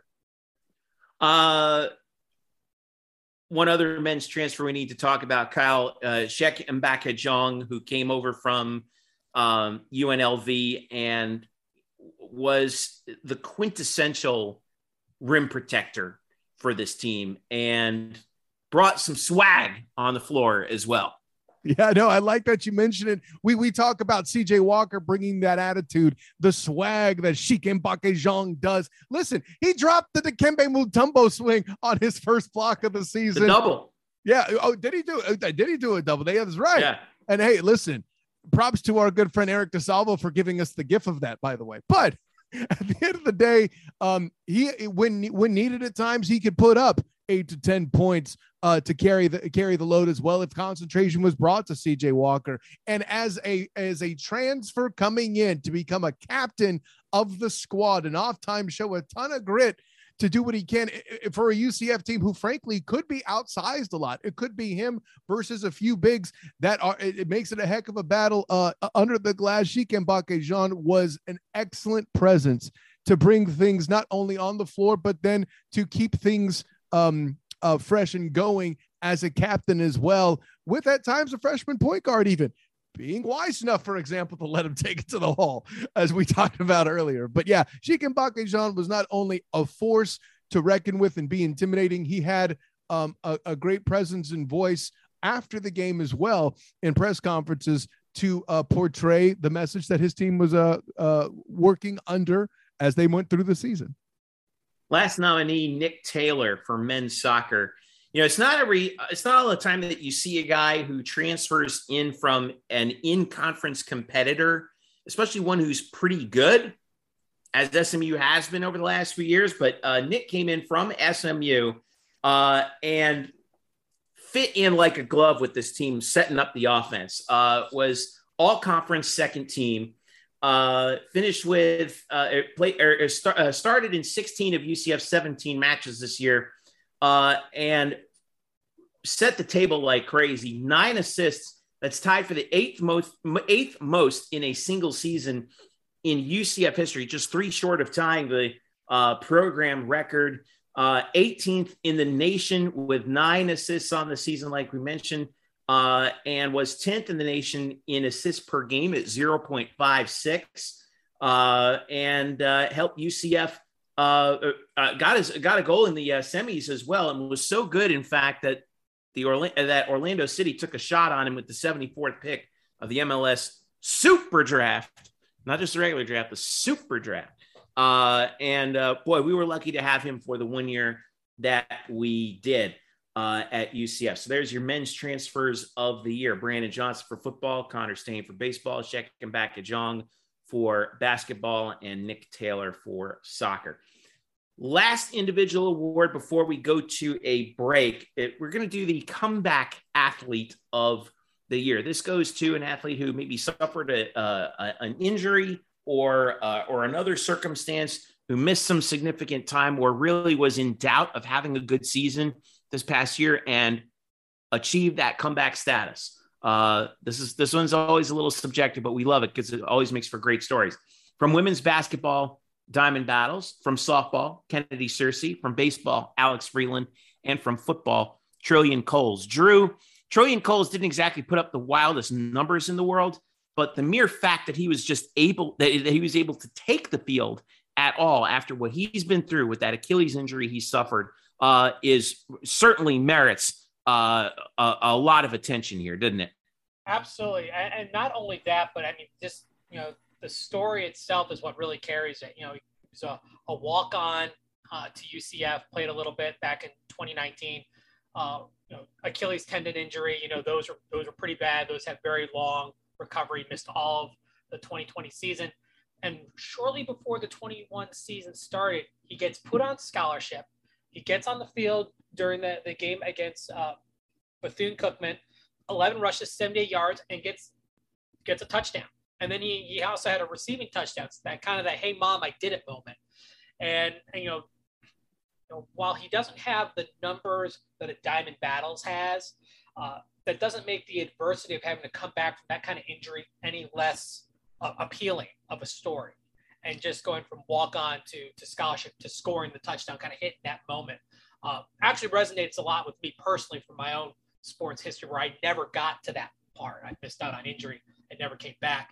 He got there, and you got to give a lot of respect for guys who go through that kind of recovery from an injury, a bad injury at that. Bryson, Alex Freeland, make the case. Okay, so this comes in the form of a mid-season comeback, but I argue that it deserves this award because of the grit, the visual grit that Alex Freeland displayed here. He ended up going out with a wrist injury on April 15th against East Carolina, and he tried to play through it. Looking back at that footage, you can tell that he wanted to keep playing, and the trainers checked on him, and he still played, but then they ended up determining that he had to come out. He was out for a month, Jeff, and then he came back in the last week. Jeff told, Greg Lovelady told me, I remember, that he was kind of 50-50 shot for the last series, and they wanted him to come back for the tournament. He came back against Cincinnati, and he still ended up performing. He actually ended up getting a hat, so much so that his standout performance, he had a 2-home run game in their loss in the semifinal against Houston. You can talk about the reasons that UCF lost that second semifinal game against Houston, but Alex Freeland was not one of them. And you can tell after his last at-bat, the way he was grabbing his wrist, he was in pain, Jeff, but he came back anyway, and he did that. So I know people can talk about, oh, it has to be a previous season, but this midseason comeback and the grit that Freeland had to go through in order to do that, I'm sorry. I think he deserves it for this. Eric Lopez, tell us about Kennedy Searcy. What did she come back from, and why do you think she would deserve this award? Tore an ACL. She tore last April in Greenville, ended her season. UCF never really was the same team without her. They've won over 80% of games that she's started since she's been at UCF. Didn't get cleared to play until the week of opening week of the season against Georgia. It was a couple days beforehand that she got cleared, and even then was only cleared to DP, couldn't play the field right away. Eventually, not only does she play the field, she excels at third base. She comes back better than ever, hits is all-conference performer, and really filled a big hole for them because it allows Jada Cody to catch, and she got to play third base. All of that coming from a torn ACL, and she even admitted to me and Bryson throughout the year she wasn't 100% until really at the end of the year, fully. So I think the best is still to come from Kennedy Searcy, but, considering how there wasn't a lot of high expectations about her going into the season because of that injury recovery, it's been pretty remarkable. Diamond Battles, Kyle Nash, we saw her get carried off the floor in that NCAA tournament game last season. And I think all of us had that pit in our stomach watching that, thinking, oh my God, we're not going to see Diamond Battles for another year. Not only does she come back straight away from recovering from that injury, but is the conference defensive player of the year and conference overall player of the year. Yes, we're going to miss her as she makes her way up to Athens, but what a performance this year. Absolutely. And listen, as I was gearing up to cover the women's basketball for the first time, Elo himself kind of briefed me and prepped me. Hey, you're going to talk to Diamond. She got injured. Let's see how she talk to her about that, see what she's going to do about recovery and how that feels. To be honest, in talking to her, I didn't even bring it up because she was that raring to go already. And the first loss of the year where they faced Tennessee and nearly beat an SEC squad, I might add. While they struggled as a team, I asked Coach Abe that night, what was, there was a close match. We talked about what fell wrong. What was the high point of your team? In a single word, without hesitation, Diamond. Diamond was there with her. She was the one that was consistent. And game in and game out, she was a force defensively. She was a force offensively. She could take it to the hole. She could shoot it from three. She could pass the dang ball. And every scouting report, Diamond Battles with name on a list. And Jeff, here's the thing about it. What resonates most with her is the fact that she's an influencer as a leader for her team, of course, but when other UCF athletes, regardless of gender, talk about who they emulate as a performer overall, they mention none other than Diamond Battles. And dang it, while the opportunity was missing here in Orlando, I hope she gets an NIL with a jeweler somewhere because that's a missed opportunity. Dang it. Such a missed opportunity. I'm not going to lie to you. Well, she did get some jewelry this past year. Diamond Battles, Kennedy Searcy, Alex Freeland, Trillian Coles, Comeback Athletes of the Year. Remember, folks, you can vote on this and all of our awards over the next couple of weeks on blackandgoldbanneret.com. Follow us on Twitter, UCF Banneret_SBN. All right, take a break. When we come back, we got a lot to still get to, and this is going to be the fun part of the show. Game of the year, story of the year, play of the year, moment of the year, individual performances, and of course, athlete and team of the year as we wrap up the 2022 Black and Gold Banneret Awards here on the Black and Gold Banneret podcast. Stick around. We are back after this. We are back here for the 2022 Black and Gold Banneret Awards nomination show. I'm Jeff Sharon. We have the full crew here, Eric Lopez, Bryson Turner, Andrew Glukov, and Kyle Nash. And we are moving to the, what I think is like the momentum's really going to pick up now as we move to the more of the team and moment and things that happened awards. And we're going to start with the game of the year. We've split this off into men's and women's this year. We will start with the men's game of the year. We have four nominees. Two of them are football games. Number one, the Gasparilla Bowl, UCF defeating Florida. Number two, the Boise State opener, which happened so early that probably hardly any of you watched it. No, you all watched it. We have baseball's victory, 1-0 victory over number two, Ole Miss. Ole Miss in the championship series, by the way. And men's basketball's victory over the Michigan Wolverines at home, Juwan Howard and company.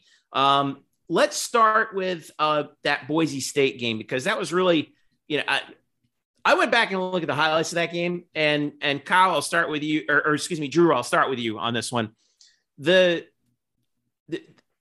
you go back and look at, you're down 24-7 and UCF comes back. I thought this really could have been, you know, all the sourness that we have, the fans have towards Dylan Gabriel. Boy, it did not exist that night, because we thought we were going to see a brand new, much more diversified quarterback out there with that game. And what a way for Gus to make his UCF debut. Of course, the weather was a factor delaying the game, but wow, if you stayed up for it, it lived up to the hype. Well, you say delay. I mean, delay is a kind of an understatement for what actually happened. It was 2 hours and 45 minutes worth of delay.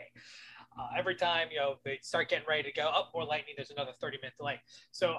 Both teams were thrown off by this, but Boise State exploded out of the gate. They had a 14-0 first quarter lead. I mean, it looked like everything was just falling apart.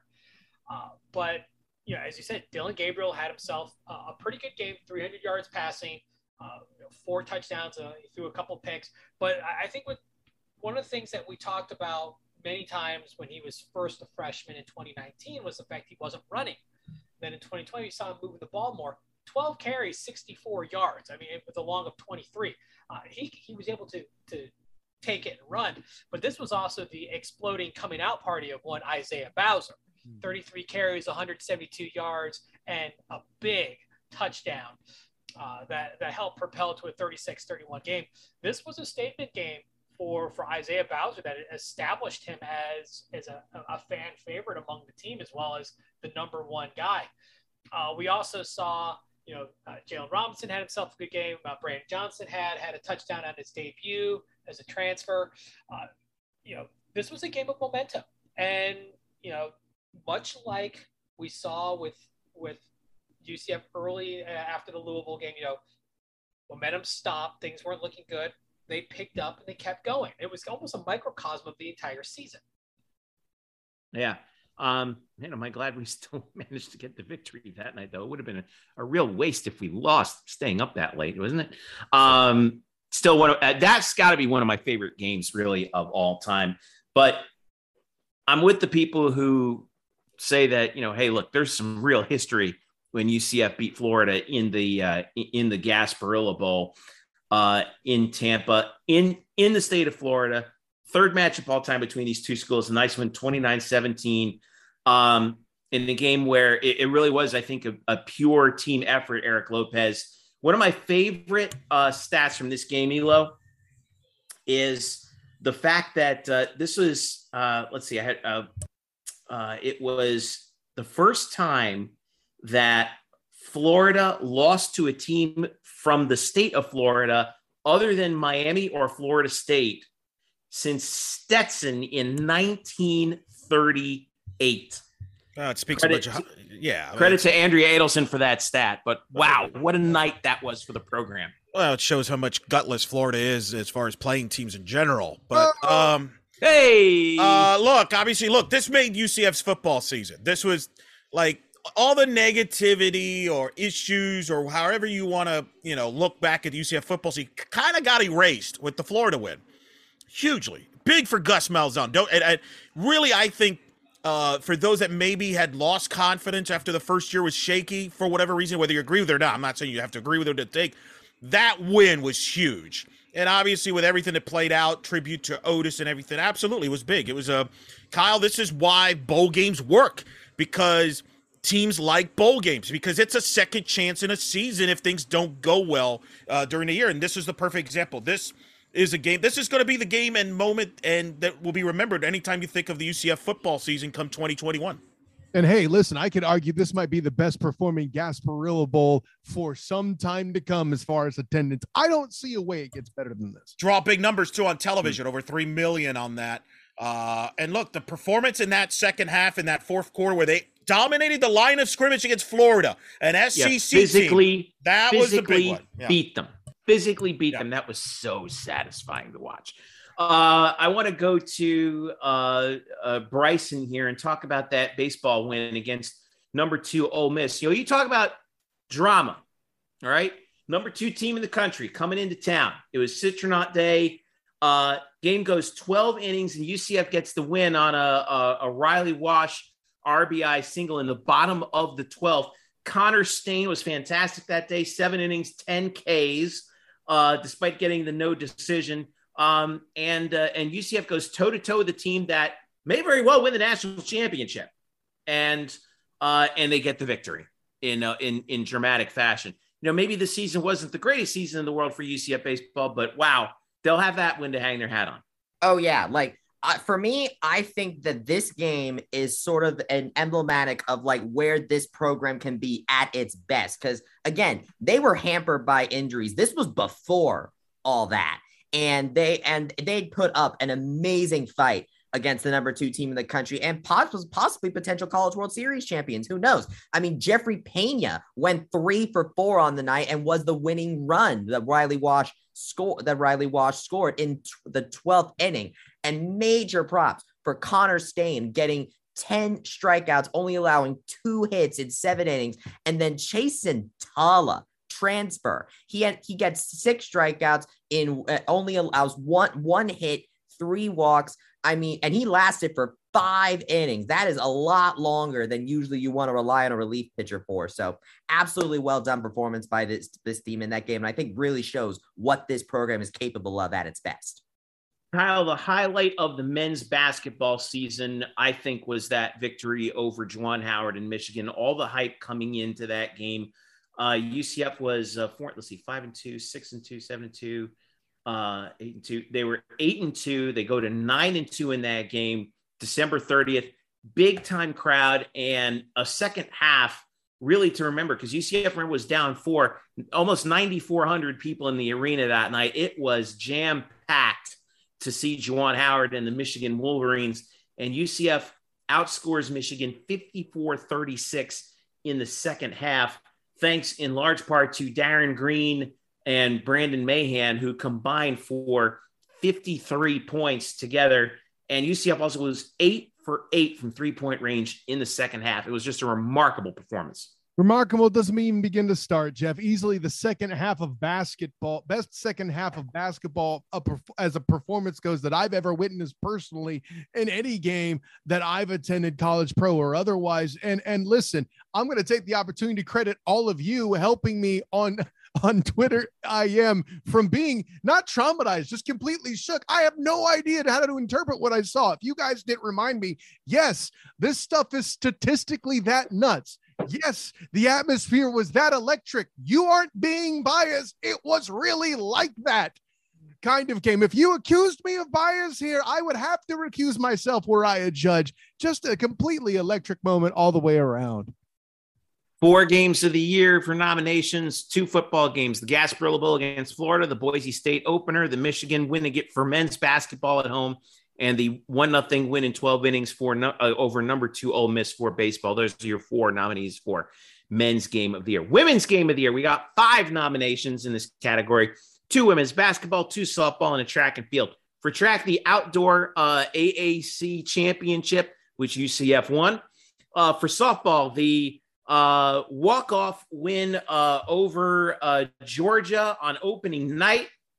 And later on in the season, the win over Michigan in the NCAA regionals, the 11-inning dramatic win on ESPN2 for UCF softball. And then the two women's basketball games, the American Athletic Championship title game against USF, and then the NCAA first-round game against the Florida Gators. Bryson, I'm going to start with you at the NCAA track and field meet where UCF clinched the double, winning both the indoor and the outdoor, and a great performance for the Knights in the conference meet. Oh, yes, extremely well. Renaya, of course, was Renaya. Latasha, but this was one where the entire team showed up. Latasha Smith, Ashira Collins, Adrian Adams, like it was a who's who of UCF track and field, to the point where UCF set a meet score record in this game. She got with 163 points, dominated the rest of the field, with Houston coming in at second at 105.5. I mean, there is a reason that Dana Boone got that outdoor coaching staff of the year award. It was an absolute domination on the track for UCF. Like, I remember on the last day when the track finals were coming in, and UCF just immediately shot up the leaderboard as soon as those track finals were coming in, and the Knights were getting points every which way you look. So absolutely dominating performance, and it really deserves its spot in the nominations for this award. Eric Lopez, let's talk about those two softball games because they're almost bookends to one another, with UCF opening the season in dramatic fashion with a victory over Georgia on that famous home run by Shannon Doherty in the eighth inning that kind of set the tone for UCF. And then later on the season, and my personal favorite, the 11-inning win over Michigan, the drama of college softball on full display in that game, 3-2 in 11 innings on ESPN2, nonetheless, right? Something UCF softball hasn't done yet. Sure. Kamea Woodall going the distance against number 24 team in the country, and UCF coming back from down 2-0 late in that game to force it to extras and win it. I mean, take your pick.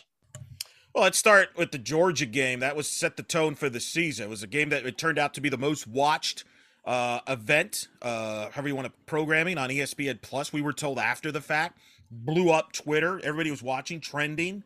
Wild back and forth game, first game of the season that it was capped off by Shannon Doherty's walk-off homer in the eighth inning, which is one of the most popular clips that's been played and helped me get nominated for a broadcast call for a national award. So there you go. Thank you, Shannon Doherty. Appreciate you.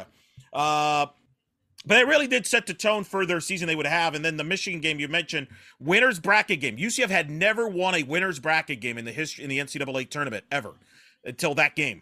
But they were down to their last strike. Matty Bejarano with the base hit to tie the game. Kamea Woodall was going 11 innings through 181 pitches. Bryson, you were outside with the media because, as Andrew brought up earlier in the show, there's some issues to be worked at on the facilities at softball there, Kyle. You don't have to worry about being outside in the sun with no shade at the basketball arena. All right. Bryson, how hot was it? It was hot enough that I got a sunburn on my face, and it was enough for me to get a low-grade fever afterwards because of how badly my forehead was sunburned. Thank you. There you go. Confirmation. And she stayed and pitched all 11 innings. The social people are saying, like, isn't she going to pull her out? Going to take her out? Nope, she didn't. And then Matty Bejarano with the base hit down the line to win it 3-2. It's the biggest win ever in the program at home. Biggest win. That crowd was incredible. It set them up nicely because you remember that regional rain came afterwards. Michigan had to play a game before the regional final the next day because of weather issues. If UCF doesn't win that game, I don't know if they win that regional, but an unbelievable day that I will never forget with incredible conditions, as Bryson just brought up. It's the stuff that legends are made of. It's the moment that we'd all been waiting to see, I think, in the Plex for years, and boy, did it drew more television viewers, by the way, than UCF Michigan basketball did. Interesting. I want to go to Kyle for the two women's basketball games, which were really back-to-back games. The AAC title game against South Florida, this was a matchup of the heavyweights in the American. They were on a collision course all year. This game was as tight as it could be all throughout, and UCF finally pulled it out in the fourth quarter, held USF to 6 points en route to an 8-point victory. Let's not forget that UCF was down two at the start of the fourth quarter when they finally, were able to pull it out. Diamond Battles with 17 points, 9 points and 9 rebounds for Masni Kaba in this game. And it was just such a clash. And then finally, even though it wasn't as dramatic a game as that previous game, first round of the NCAAs in stores, UCF playing Florida again in the postseason, and the Knights get their first ever NCAA tournament victory. I don't think the significance of this can be understated. Sure, it wasn't really an upset in the truest sense of the word, but the fact that UCF dominated Florida in this game and set up the game against UConn, which, we all know how that went. But, I just think that game's significance of winning an NCAA tournament game for the first time in school history after so many tries can't be understated. But I think I know what way you're going to go here. Yeah, absolutely. Listen, and as for the Florida game, part of the reason why that game is now so unmemorable is the fact that Brittany Buckets went precisely nuts in the game in question. But hey, listen, at the end of the day, I don't care about the wambulance that Elo and Bryson are calling. Oh, I'm getting sunburned. That's wonderful. The fire and passion that you saw in the USF and USF battle, the third of the year, I might add, in a rivalry that, well, while some on this panel may lament it and some may not of it going away in football, at the end of the day, the horns down concept for UCF fans is absolutely huge. And say what you will, the previous year, USF won the day on the strength of shooting it from the cheap seats, trying to take them down, actually successfully taking UCF down from beyond the arc. Pretty ball, as Coach Abe used to call it, but not so in this game. USF had a huge contribution down low from Bethy Manunga. You saw battle in the paint. You saw plenty of fire being launched from beyond the arc and a lot of outside shooting. It was a very versatile offense because we saw some tempers flaring in that game too. There was a little bit more fire too. I remember putting a tweet in the game of Masni Kaba staring down. I forget which player it was from USF, but it was one of those "who you looking at" kind of exchanges. Definitely something worth mention. Right you are there, Jeff. I mean, listen, bring the sunscreen and I'm indoors, okay? At the end of the day, being able to take down USF 3 times, being able to get past Coach Jose and doing all of that to finally get to that mountaintop, set the history to that point, get the highest seed in program history. And listen, I'm not saying the Florida game wasn't significant, but boy, you'll pardon the pun, but Diamond led her team into some battles to get that one. Oh, I'm not doing it. I'm not doing it. No. Someone mute him. Shut up, Drew. You called for it. Your 5 nominees for Women's Game of the Year. UCF defeating Michigan in softball in 11 innings in the NCAAs. UCF softball walking off Georgia in the season opener. UCF women's basketball beating South Florida in the American Championship. UCF women's basketball beating Florida in the first round of the NCAAs. And, of course, the track and field outdoor AACs. Here's a fun one that I think I wanted to get to. Story of the year. We have 3. These are kind of like what were the big picture stories for UCF coming out of this year that we followed and we thought were the really significant stories that came to define this past year in UCF sports. We've got 3 of them. Number 1, UCF going to the Big 12. I mean, that's pretty big. And that was finalized this year. Seems like a while ago, doesn't it? Women's basketball finally breaking through and winning the American after years and years of being stonewalled by UConn and coming so close against South Florida. They finally break through, win the American. And finally, the Orlando NCAA softball regional, UCF hosting a regional for the first time in school history and winning the regional. Let's go. I want to start with the other two first, but Eric, the significance of hosting a regional, it means your program has arrived. Absolutely. And softball, that was the big question. Could softball ever host? People were skeptical. Well, they don't have the Florida and Florida State are in the state. They're never going to be able to do it. That was the big moment. And then they get to host an incredible celebration, which everybody was at the week before. Then they host it, sells out on Tuesday. You have this place packed. If it wasn't for Mother Nature, we would have had later start times. I think we would have even had bigger crowds, but as is, we probably had about 1,500, 2,000. And then to host that regional, the environment, the alumni coming back in droves, a marquee regional with Michigan in it. And then to win that regional, it's a moment I'll never forget. Like, if I could loop any weekend for the rest of my life, just loop it. That's the weekend I'm looping it for the rest of my life. I'm good. It's a moment that'll never be forgotten. It's not something that's common. Baseball's never hosted. Volleyball hosted once.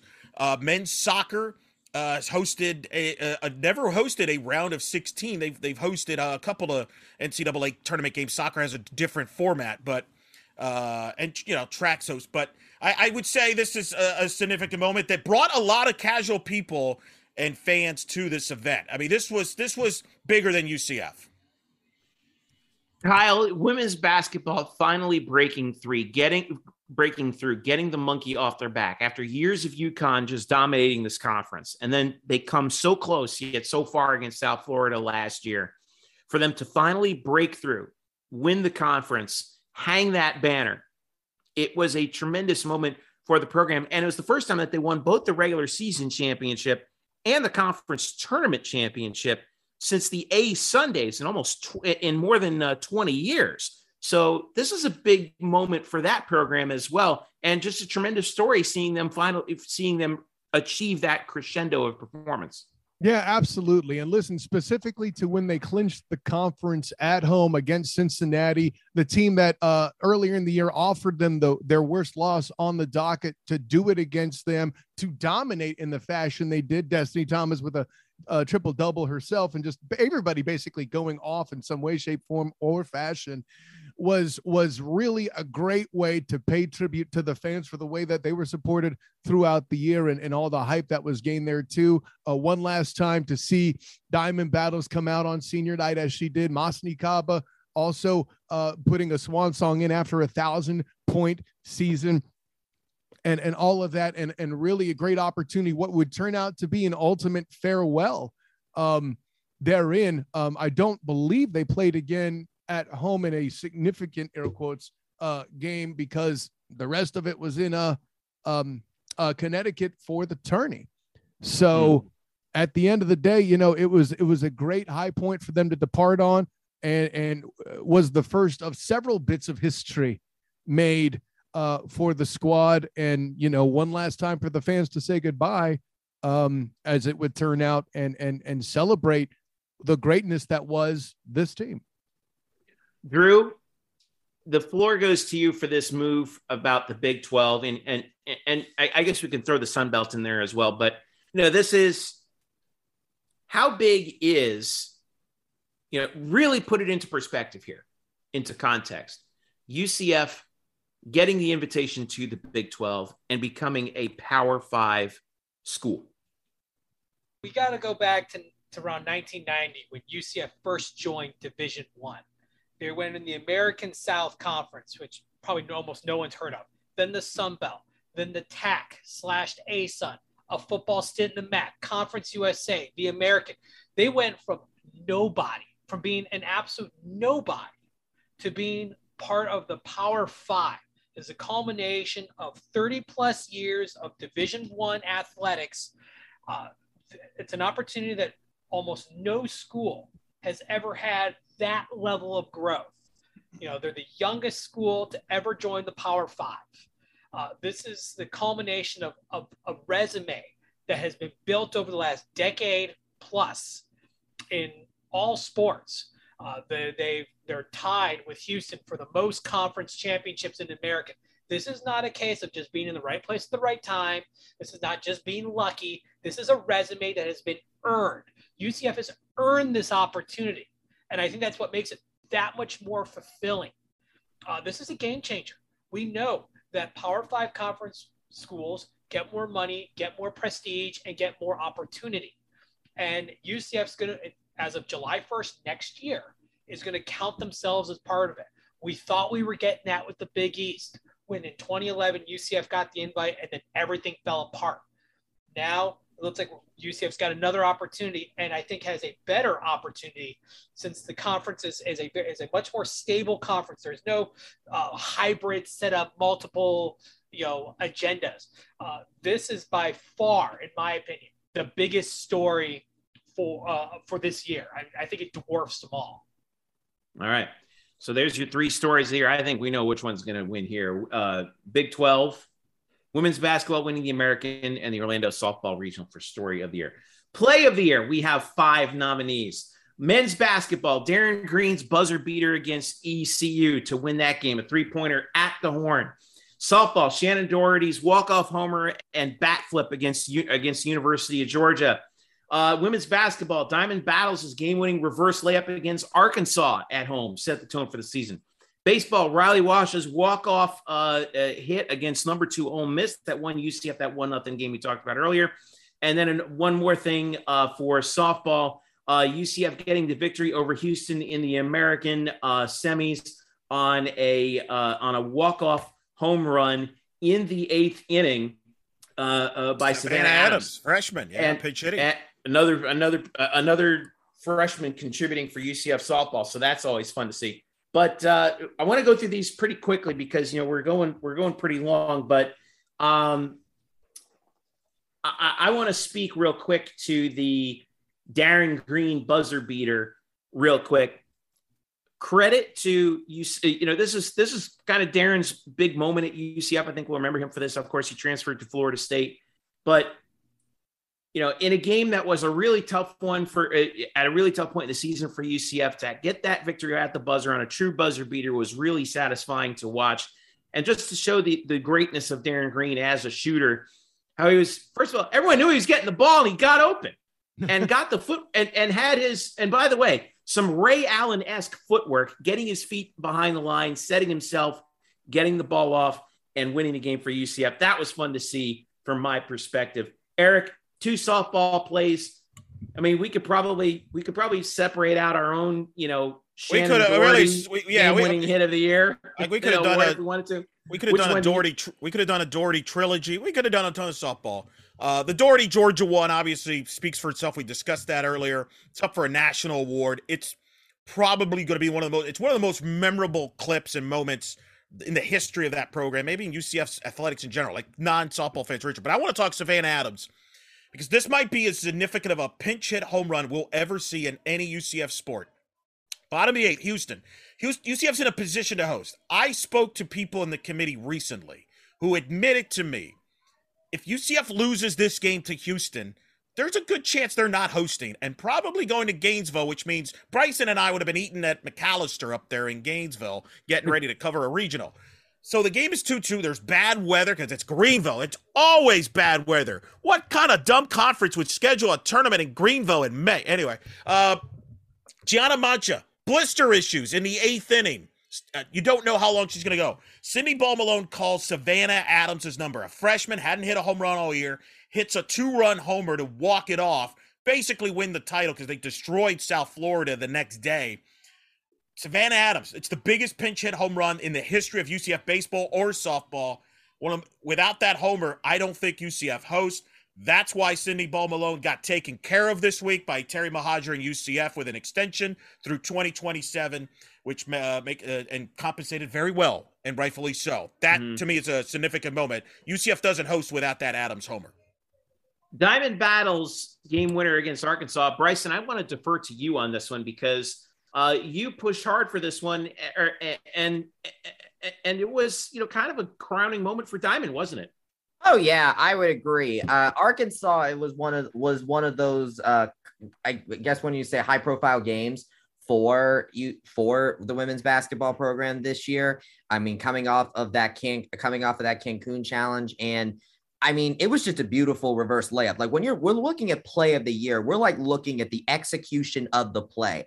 And I think that Diamond Battles' execution, like you wouldn't have known that this was a game-winning layup that if she misses, then they're going to lose. And the pressure is on, and she made it look effortless when she did that. So I think that when you look at it from a pure execution standpoint to making it look easy in a high pressure situation, then Diamond absolutely killed it right there. And Riley Wash, which we talked about earlier, that game winning hit for UCF, getting the victory over Ole Miss, a significant moment, as we're going to see as he drove in Jeffrey Pena for the winning hit. So there's your five nominees for play of the year. Darren Green's buzzer beater against ECU, Shannon Doherty's walk-off versus Georgia, Diamond Battle's game-winning layup against Arkansas, Riley Wash's walk-off against Ole Miss, and Savannah Adams' pinch hit semifinal homer. I think that's the sleeper one here for UCF softball. It's like the moment for the American tournament. Everyone remembers what this happened in the semifinal, but everyone forgets you had to do the final, but it's for good reason. Moment of the year. We've got a few of these that we got to get through, but you know, some of them kind of overlap with a few things, but I think you kind of get like, you know, what's this one moment that really transcends not just a game or a great play. All right. I think I know which one's going to win here. Of course, Ryan O'Keefe, tribute to Otis Anderson, as he scored that long touchdown that put UCF up for good in the Gasparilla Bowl. That's one. UCF winning the regional in softball, knocking off Michigan the second time, advancing to the Supers for the first time in school history. Women's basketball cutting down the nets after clinching the American Athletic Conference regular season championship at home against Cincinnati. Softball on Selection Sunday, getting that regional, seeing their name come up on the board and seeing them as a host. And then finally, I think this is good. This one's going to make it tougher than everyone else.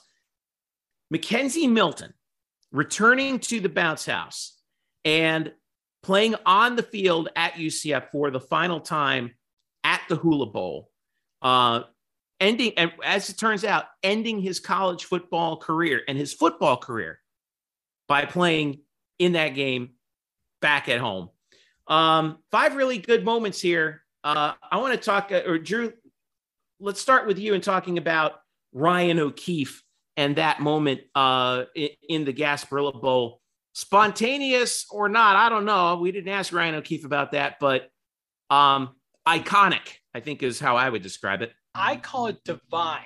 And the reason why is if you actually look back, it was a 54-yard touchdown reception by Ryan O'Keefe.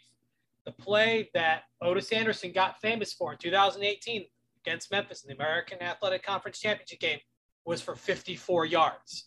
So we're talking the same distance. I mean, that's divine. That's just not iconic. There's something more to it. Obviously, you know, first came after the passing of Anderson, and he was such a motivator for that team going into that. And it was a tribute to an all-around great guy who was taken way too soon. So I think that you got the iconic side of the picture, but you get the divine part of the fact that they scored it and did the same thing on the same distance. And it's like, how do you do that? Yeah. I mean, we have the photos. It'll live forever. But I want to say something for the Mackenzie Milton at the Hula Bowl game. We were all excited to see that. We knew that it would be Mackenzie's last game, last college appearance at the bounce house. We did not know until several months later that would end up being the final time he would take the football field, as far as we know. And the reception that he got from the fans who showed up, they showed up for him and they showed out for him. And to have that one final moment of him taking that field after all he's been through, I think was a really emotional moment, and certainly one I'll never forget. I did PA for that game. It really was a remarkable moment, and it was so satisfying to see that, to see him on that field once again. Eric, we've talked before about, you know, the significance of winning a regional, but that moment of finally breaking through, what was it like? Euphoria. I mean, a lot of people that follow the program for a long time didn't think it would happen. It happened. The joy was incredible. The atmosphere, I mean, you saw the reaction on the selection show. I mean, ESPN loved it. There was like one of the best reactions throughout the country. People were like, wow, that was awesome that they got to host. People were rooting for UCF to host, which was great. People love UCF softball, unlike other UCF sports a few years ago. It's amazing what happens. And look, they got a chance to host arguably the biggest NCAA championship that's been ever hosted on campus, ever, arguably. Softball NCAA tournament has exploded on television. It would be the equivalent of football if UCF ever gets to host a playoff game, or if men's basketball, they had the tournament and they held it on campus. That's how significant it was. And to host it, to finally say, yep, we made it, it'll never be forgotten. Yeah. I mean, take your pick on that one. And we saw the video hosting the regional. I mean, that was... You know, seeing that name pop up, like you said, I mean, the national reaction was really something. And to win it, and then to win it, then that basically, I mean, it'll be remembered for, it'll set the tone for future UCF teams, future players. It broke barriers that'll be long remembered for years and years. Standard set. Pretty much. Kyle, UCF clinching that American Athletic Conference championship at home, cutting down the nets at home. Something that we've never gotten the chance to do in UCF women's basketball history. And we saw it. It was the culmination of so much emotion and so much effort, and it finally happened. Absolutely. And you know, kind of remark to some of Coach Abe's frustration after the loss in the second round of the NCAA tournament to Connecticut, and how some of that went. You know, how all the Florida teams, six of them, I think it was playing, four of them were playing in Connecticut, I think, or maybe all six of them were, I don't remember. Excuse me. And then all of that frustration there, imagine having to be at falling just short constantly of Connecticut, because they're in the conference, and getting the monkey off of the program's back. Coach Abe was the last one to go up, get her piece of net. And for somebody who was always loath to look ahead to the next game, or to get too excited about what they were doing and getting hot, worried about being ranked and all that. Finally, she herself, after that game, would join her players in calling that program and that performance last year iconic. Yeah. So there's your moment of the year nominees. Ryan O'Keefe in the Gasparilla Bowl, UCF winning the softball regional. Women's basketball clinching the American title at home. Softball actually getting selected to host the regional, and Mackenzie Milton's farewell at the Hula Bowl. Individual performance of the year, men's and women's. Here we go. We can roll through these a little bit quickly because we've already done. But I wanted to get the stats out there for this one too. First nominee, Ryan O'Keefe in the Gasparilla Bowl. Obviously, the great moment, but man, what a game he had as well. Connor Stain in baseball against Ole Miss, which you talked about earlier, 10 Ks over 7 innings. Darren Green and Brandon Mahan combining for 53 points together against Michigan, including 8 for 8 from three-point range. Men's soccer, Compoy's hat trick against Florida Gulf Coast was a remarkable performance. Only hat trick of the year for soccer. And men's tennis, Crawhay and White beating the #1 pair in the country in their first match together. Bryson, tell us more about the men's tennis, because that one I think kind of flew under the radar. Oh yes, men's tennis. It was unfortunate in that they didn't exactly have the best year. You know, you lost the best men's tennis player of all time in Gabe DeCamps. You kind of have to be able to reset a little bit. But one thing that this team did fairly well is in doubles, and Leighton Cronhay and Cooper White. Cooper White came in and first time ever in competition with Leighton Cronhay against the #1 pair in the country against Ohio State, and they win it. I mean, it's one of those things where just the season may have been on the overall downturn, but that one performance, that one shining moment was a really great moment for men's tennis.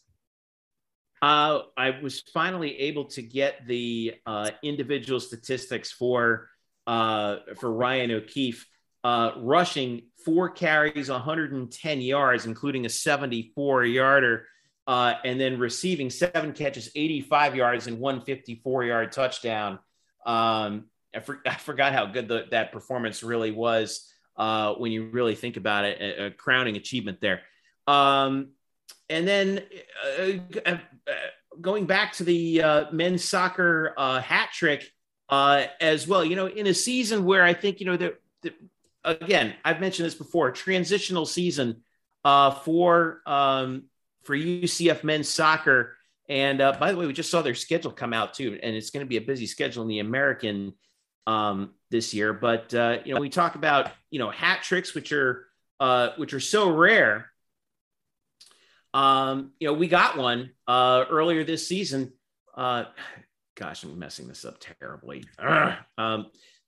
Against Florida Gulf Coast, that 6-2 victory. Alessandro Campoy scoring the first two goals, and then the fourth goal that actually turned out to be the key. Luca Dorado also scored two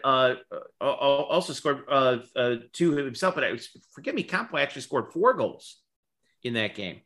And wow, you don't really see it that often. That's when we saw this offense would really be humming.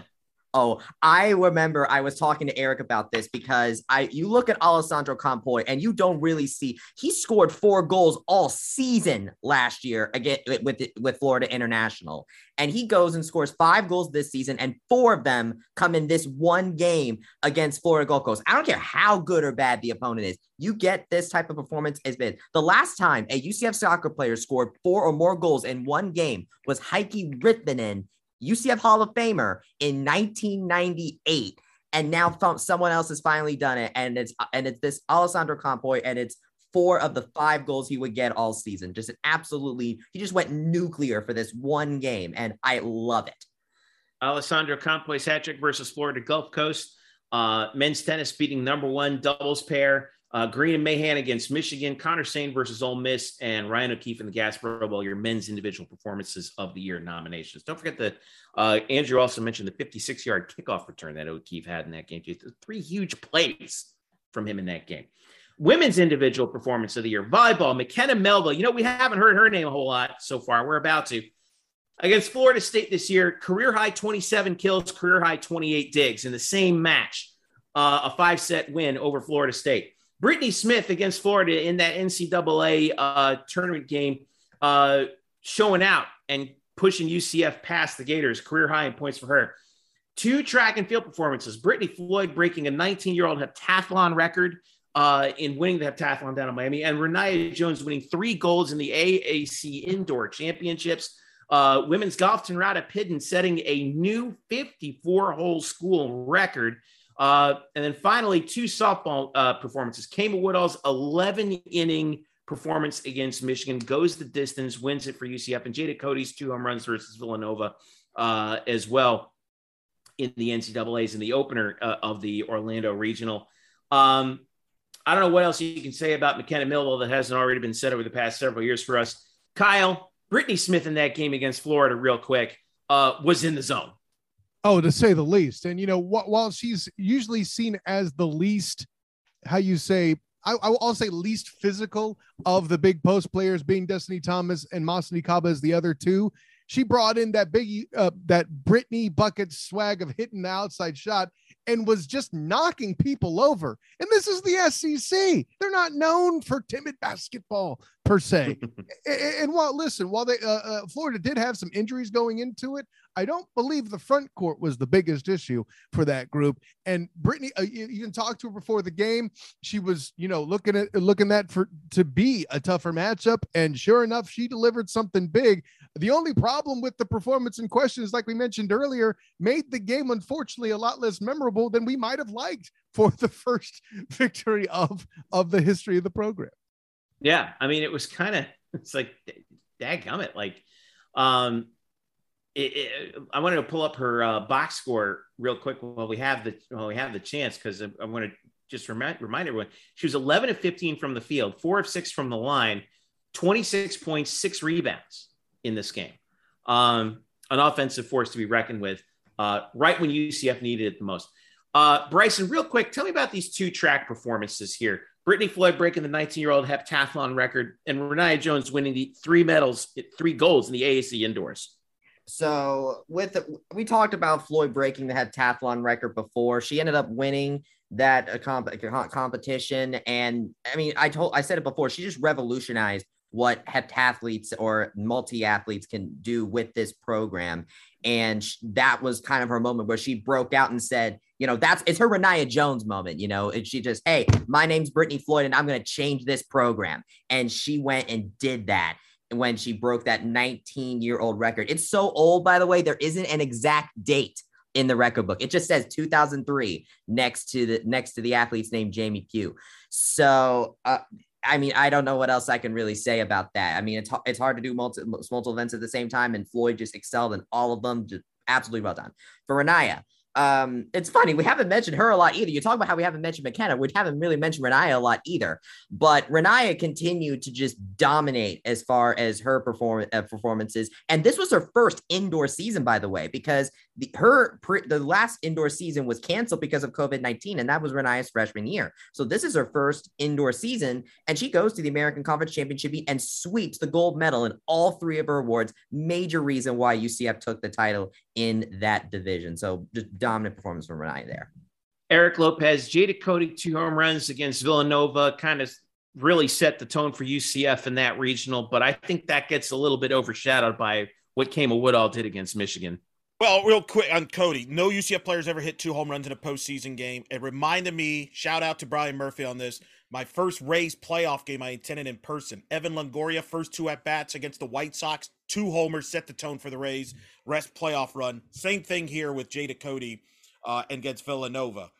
Kamea Woodall, it's the greatest pitching performance for a UCF pitcher in postseason history. 11 innings, we talked about it, the conditions, 181 pitches.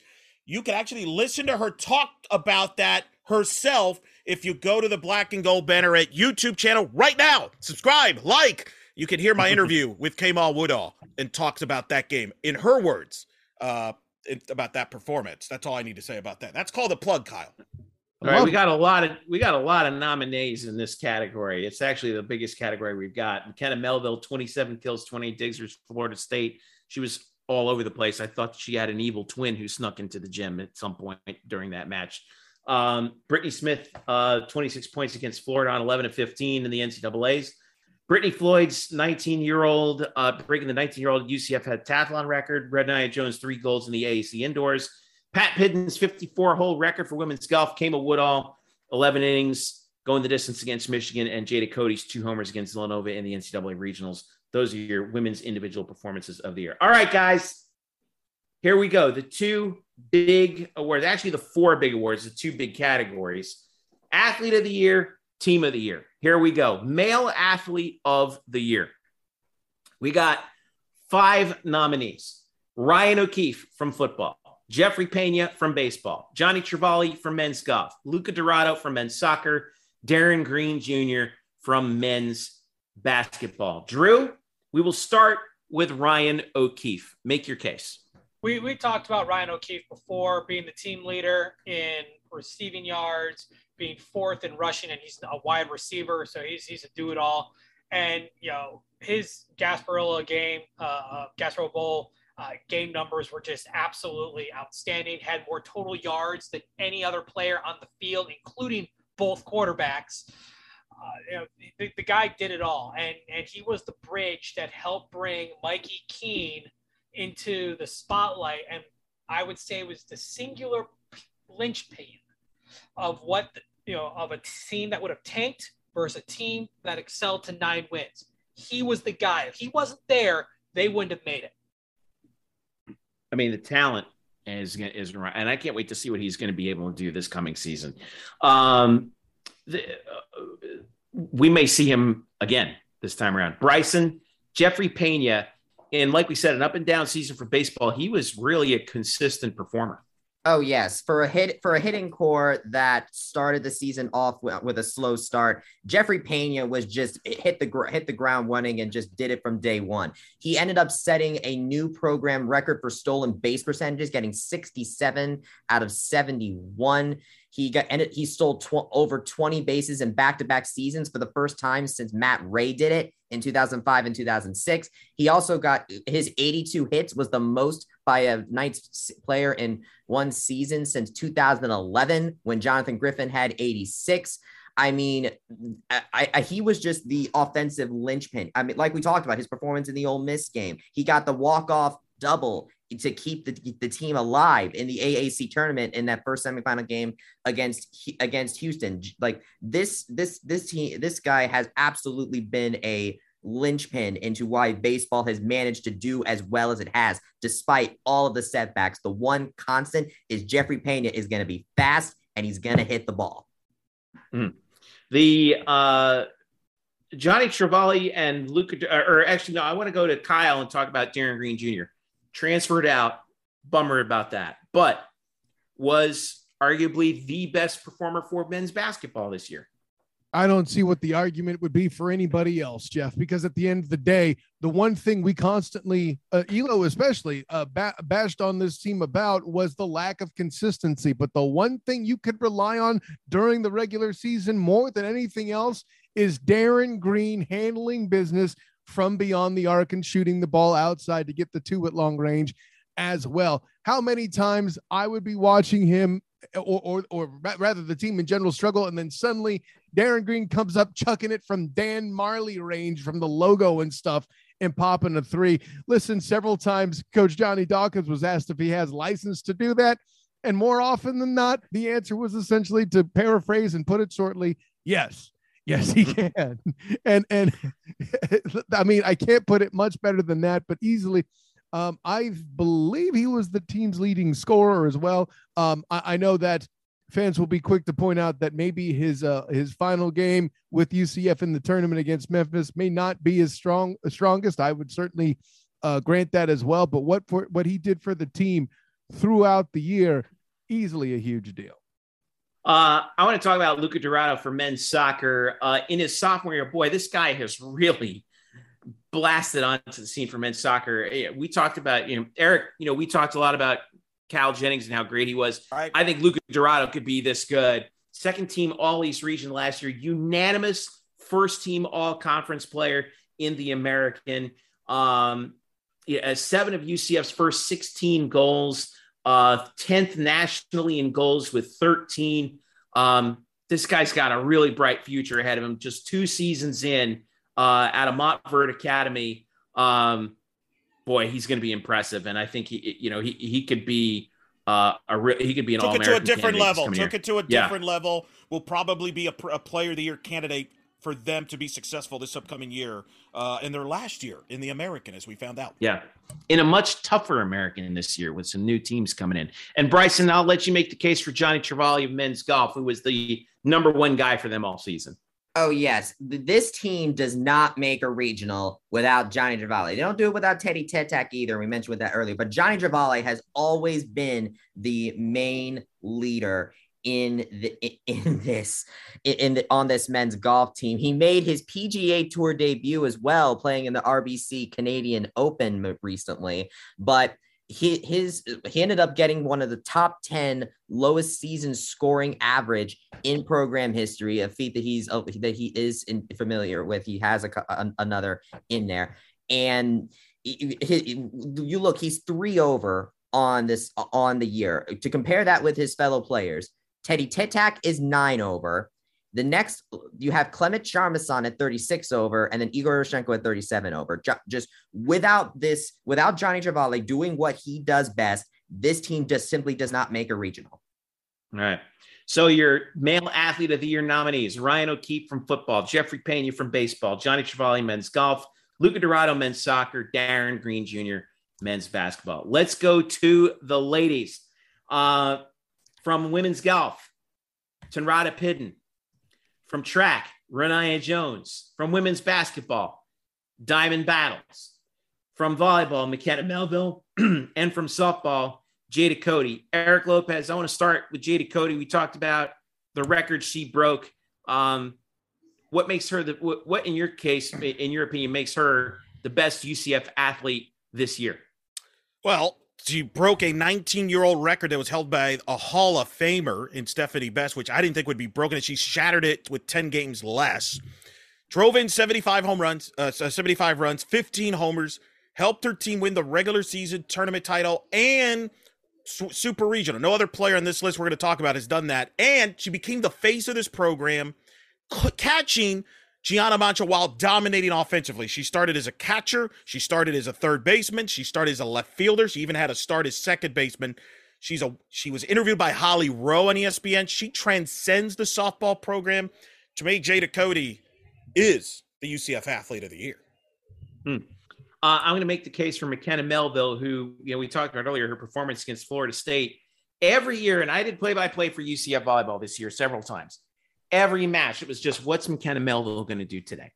You know, she's kind of become, dare I say, the Michael Jordan of UCF volleyball, where she has lapped the field in terms of what she has been able to prove on the floor. She's been an All-American all 4 years, but, you know, this past year, I thought that she reached an even greater level, and I think had to in certain cases this year, and enabled UCF to get all the way to the NCAA second round. You know, and even despite all that, the fact that she was among the national leaders in kills per match, and was up in the top five. You know, actually led the country in several of those categories much of the time.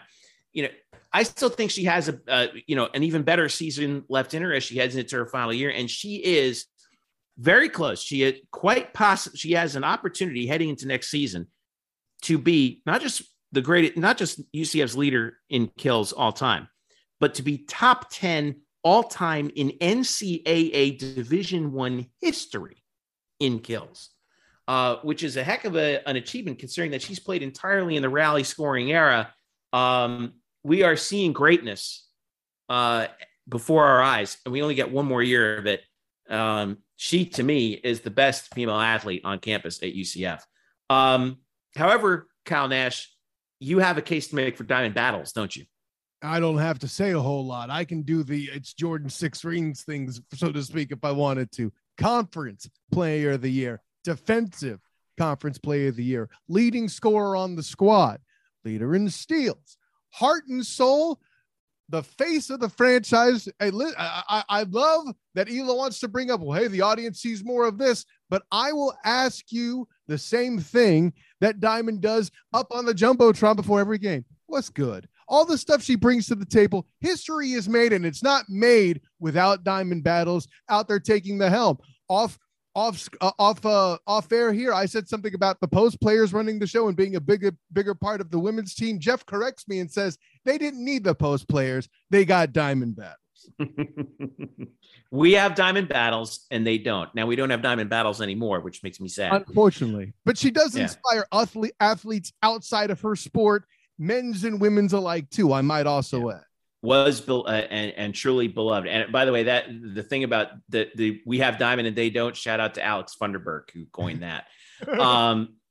And now, Bryson, I want to leave you with the last two who you covered extensively, and you can make the best case for Renaya Jones of track and field and Pat Pidden of women's golf. Renaya, you know, maybe a little bit of a disappointing end to her season this past year, the NCAAs, but that should not take away from the fact that she was dominant both outdoors and indoors for UCF track and field this year. You are absolutely right on that one. Renaya was an MVP in the indoor championship. Well deserved there, sweeping the golds. She also got two podiums in the outdoor championship and a fifth place as well, which still got her team points. She managed to, I think, while it wasn't to the highest of highs that last season was outdoor, she did still very much was the class of the field, I think, in terms of her times. She made it back to the final at Eugene in the 100-meter hurdles. And granted, it may not have ended the way she wanted to, but this season, I think, was a much more long and grueling grind for this woman, and doing both indoor and outdoor back-to-back for the first time. Now that she has it under her belt, though, I think she'll be fine. And let's not forget, she was also the opening leg in the 4x100-meter relay team, who also had a very good showing in Eugene. So Renaya is still being Renaya, and I'm excited to see what she does going forward. Now, Tanrata Pidden, she was the headliner of a very well done women's golf team this year. Her season scoring average 71.71 is the lowest single season scoring average in program history, beating her own record that she set herself back in the 2019 to 2020 season. She also managed to, of course, set the 54-hole record as well with the 200. The previous record was 203. She was Conference Player of the Year in the American for women's golf. I mean, she is just, I mean, in it, again, we talked about how impressive Zoe Alloh played as a freshman, but Tenrata Pidden is the absolute headliner of this team. Absolutely well done by her. And I'm excited to see what else she does for this program. All right. Female athletes of the year, Jada Cody for softball, McKenna Melville for volleyball, women's basketball, Diamond Battles, Renaya Jones from track, and Pat Pidden from women's golf. All right, fellas, we have reached the apex. Let's do the big words. This is best picture. Okay. We've made it. Teams of the year. Let's start with the men. Football, baseball, men's golf. In a year that was, let's be honest, kind of rough at times for UCF men's sports. I want to make the case for, or actually, Drew, I'll let you make the case for football because I think you kind of made it a little bit here, but just put a period on this for us. This season is just a test. You have a new coach come in. You dealt with turmoil, turmoil players coming and going with the transfer portal. This team dealt with turmoil with losing their starting quarterback, their top wide receiver, their top running back in the third game of the year. Did not break. They bent. They did not break and rallied behind a freshman quarterback en route to a 9-win season, winning 6 out of their last 7, including a big bowl win over Florida, almost 64,000 in attendance to watch that game. That's a successful season. In the game, in the men's sports, all having a rough go, that ends on a high note. You win against an in-state opponent in an area that you've never beat them before, which in football, and you have a positive momentum going into the next season. I want to make the case for baseball here. Now they finished with a 35-25 record, not, spectacular, obviously, but I think there were a lot of parallels between football and baseball this year. The only difference, as Eric Lopez said earlier, was football got to cap off their season with a bowl win. And unfortunately baseball didn't, but that doesn't prevent us from seeing some really great moments this year in baseball. They took, obviously, the 12-inning win over Ole Miss that we talked about earlier, beat Miami in a game earlier this year, swept South Florida to start the conference season. We saw some great pitching performances, but unfortunately, there was a rash of injuries during the conference play that really hampered this team's ability to sort of get some traction and stay toward the top, but they managed to fight their way back, get a favorable seed in the American Conference Championships, and after a tough loss to Memphis in the first game, won 3 straight games, forcing the second semifinal against Houston after a 10-inning thrilling victory, 9-8 over Houston, before they finally just ran out of gas, 9-6. But I think when you consider the adversity that Greg Lovelady and his team had to deal with, cold bats at the start of the year, next to no arms by the end of the year, they had no business getting as close as they could, one day away from playing for a conference championship and finishing 10 games over 500 and number two in the conference, or not number 2 in the conference, but finishing, I believe, what was their seed in the conference, Eric? I forget. Was it or Bryson? It was – so they did finish 2. Okay, so, gosh, I mean, goes to show you, like, what an effort by this team. If baseball had a bowl game, it's the same year. Yeah, I think that's a great point, and I don't think that should be understated. Bryson, men's golf. Again, we've seen more successful seasons for men's golf, but they had some pretty key moments this year, didn't they? Oh yes, yeah. It's the 1-2-3 finish at the Hartford Hawks invite. Oh my God, I'm saying oh yes. It's now mean that every time I ask there. Bryson, Jeff, he starts by saying oh yes. Jeff, you are teeing me up to answer the question like that. It's the tee ups. I'm telling you, it's what you say. Okay, so a lot of the memorable performances from men's golf this season came very early on, highlights of which are the 1-2-3 performance that they had. Three UCF Knights finished 1-2-3 individually, and the Hartford Hawks invite back in September.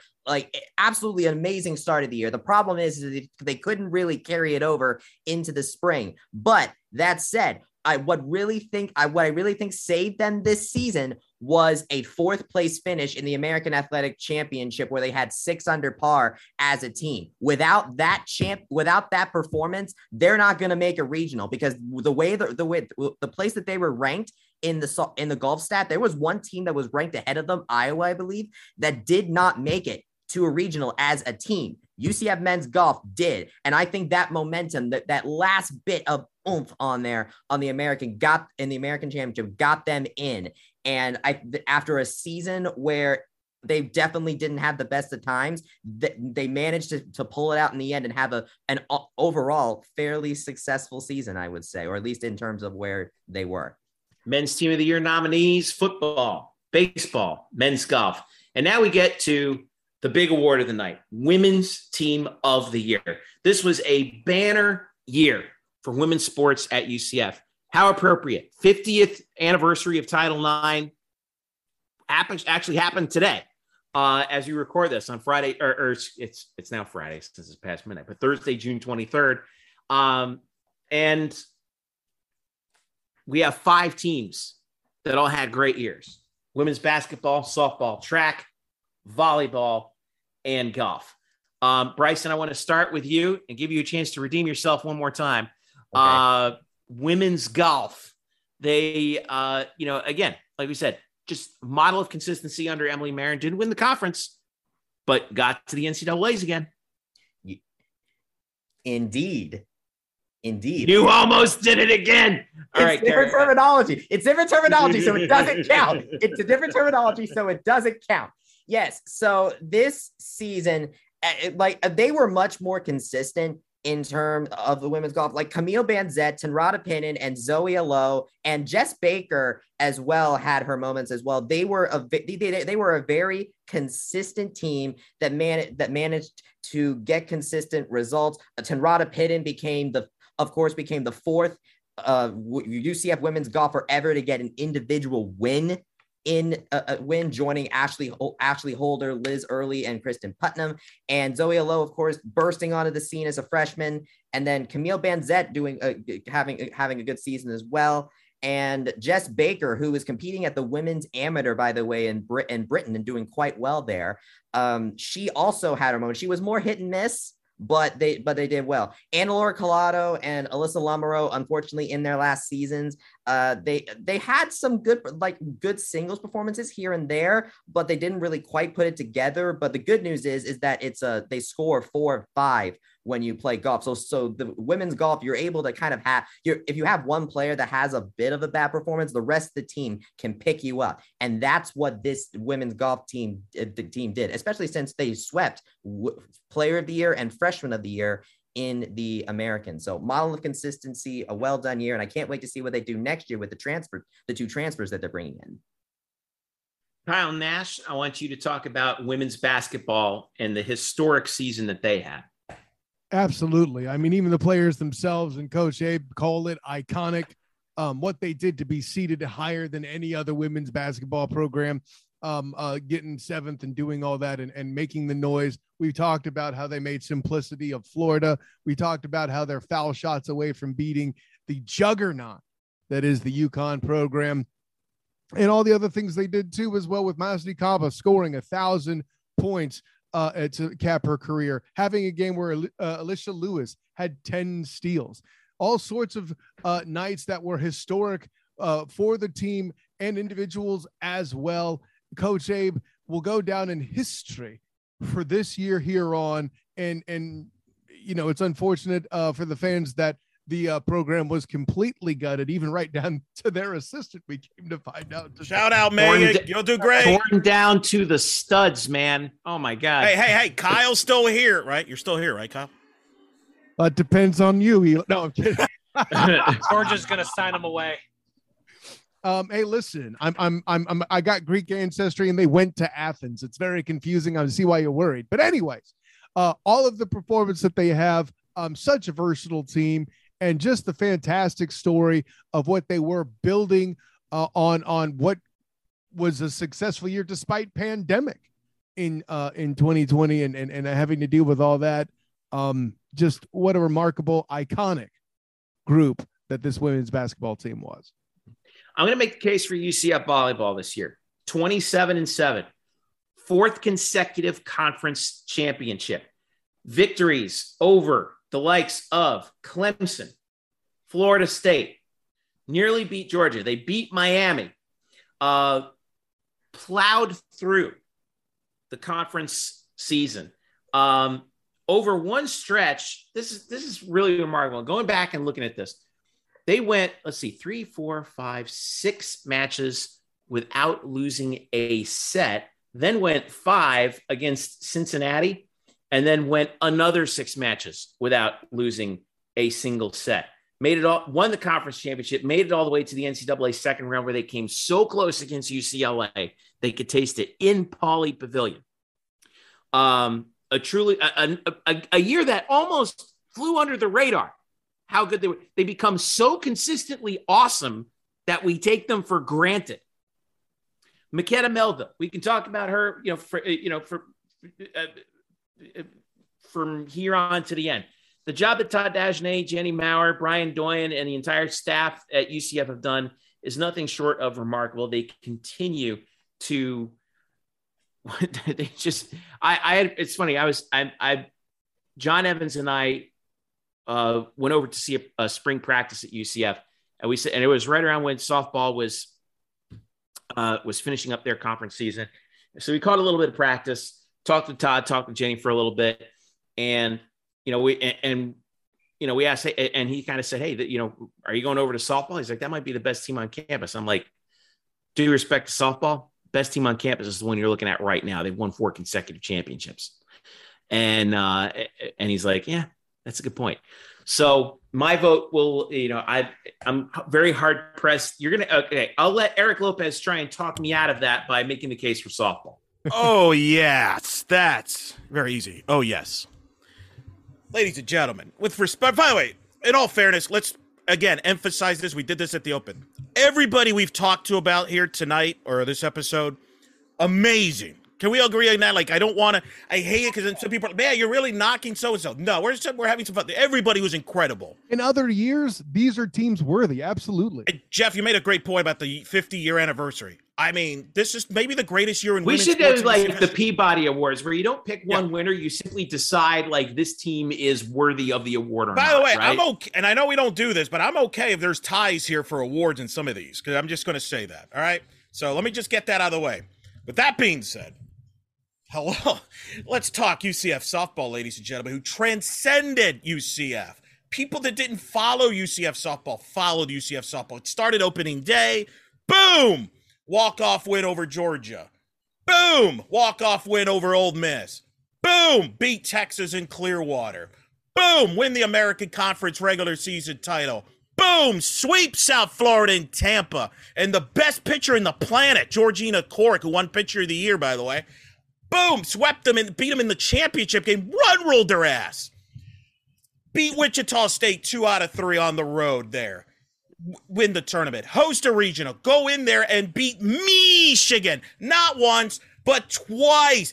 Beat them as bad as Ohio State football beats Michigan every other year, basically, in football. That's how bad they beat them. And the only reason why softball didn't make the Women's College World Series is because they literally ran into the greatest softball team that's probably ever played in Oklahoma, which is better than any UConn women's basketball team ever.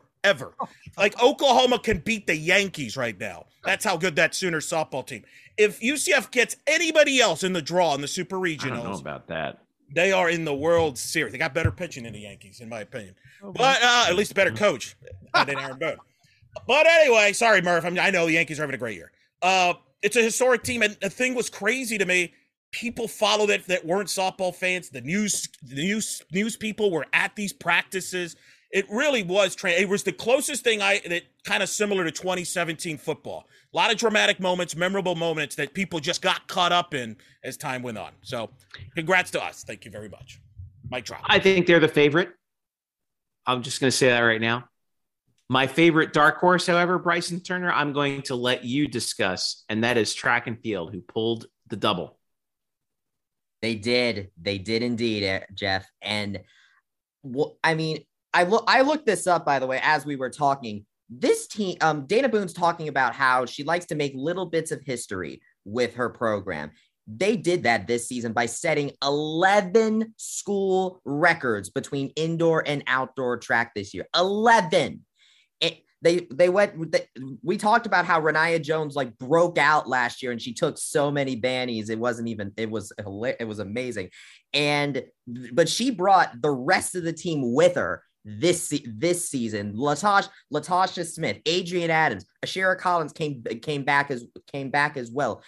Brittany Floyd. I mean, the performances out of Rania continued and it boggles my mind. And then, of course, doubling for the first time since 2013, Dana Boone has brought this program back to that time. And it took a while. It took almost a decade, but it was well worth it to see athletes like Rania, Ashira, Latasha, and the relay teams are absolutely insane. And I think I would have a much better case to give for this team if the 4x400 relay team and Latasha Smith for the 400 made it to Eugene in the 400 meters, which didn't happen due to illness. I blame disease for the fact that we did not see these talented women in Eugene. I think they are going to be there next year. And I think Coach Boone is going to really push them to do that, but they still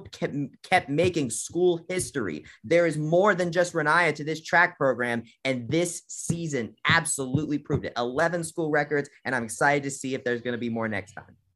Your women's team of the year nominees, to wrap it up: women's basketball, softball, track, volleyball, and golf. Very historic, by the way. This week, might look back when you do the archives years from now. It's the greatest women's basketball team ever in UCF, the greatest softball team in UCF history. I think it's the second best track and field team ever, behind only 2013. And this track is super young. Maybe the greatest volleyball team in D1 era, Jeff. I mean, it's this maybe. And 19, right? Maybe. And golf. Oh, by the way, golf was real strong too. But got to another regional. We're looking at some historic. Got to another regional. Everyone was like, "This is a historic year," and I would steal Kyle's word, "iconic," perhaps even to describe it. Hey, with this, so we finally made it. Hey, women's tennis was solid too. Literally, almost every women's sport would have what they call an exceptional season. It's absolutely insanity. Except rowing. Wow. I'm still mad about that. Oh God! Thanks for getting us to the end. Drew's mad. He wanted to go to rowing in Sarasota. That's what he wanted. Here's how this is going to break down. All right. So now you've heard all the nominations. You've heard all of our cases for them. We are going to post 2 awards every day with these nominations. All right. You, the fan, get to vote on them on blackandgoldbanneret.com. Make sure you vote on each of them. We will also vote on the awards individually. And then you, the fans, whoever wins the fan vote will get 1 vote. And if there is a tie for a vote, the fan vote, whoever gets the fan vote, that serves as the tiebreaker. So make sure you follow us at UCF Banneret _SBN, Facebook.com/BlackandGoldBanneret. And of course, BlackandGoldBanneret.com, your home for UCF sports on the SB Nation Network. It's going to be a busy couple of weeks for us. We're in the dog days of summer, but we're going to blow out the bannies this year, and it's totally happening. So thank you so much for bearing through us. Gentlemen, thank you for your incredible insight, the arguments. We tried to get through this as quickly as we could. There are so many awards. There are so many people that we want to honor and thank for this wild season that we had at UCF. We just couldn't. I know it took a while, but you know something? It was worth it. All right. You don't rush perfection, Jeff. No, you don't. It has been, indeed, as Bryson Turner has said, a historic year. So for all of us here at Black and Gold Banneret, for Eric Lopez, Elon on Twitter, for Kyle Nash, the student of the game, the SOTG on Twitter. For It's Bryson Turner on Twitter, Bryson Turner. And for Statboy Drew on Twitter, Andrew Glukov. I am Jeff _ Sharon, also Jeff Sharon on Twitter, Jeff _ Sharon on Twitter. I am Jeff Sharon saying thank you so much for listening. This has been the Black and Gold Banneret 2022 award nomination show. A couple of weeks, we will announce the winners on blackandgoldbanneret.com. Until then, folks, enjoy your weekend. Don't forget to vote. Keep an eye on us for all these awards as we go. Thank you again, folks. Enjoy. Have a great weekend.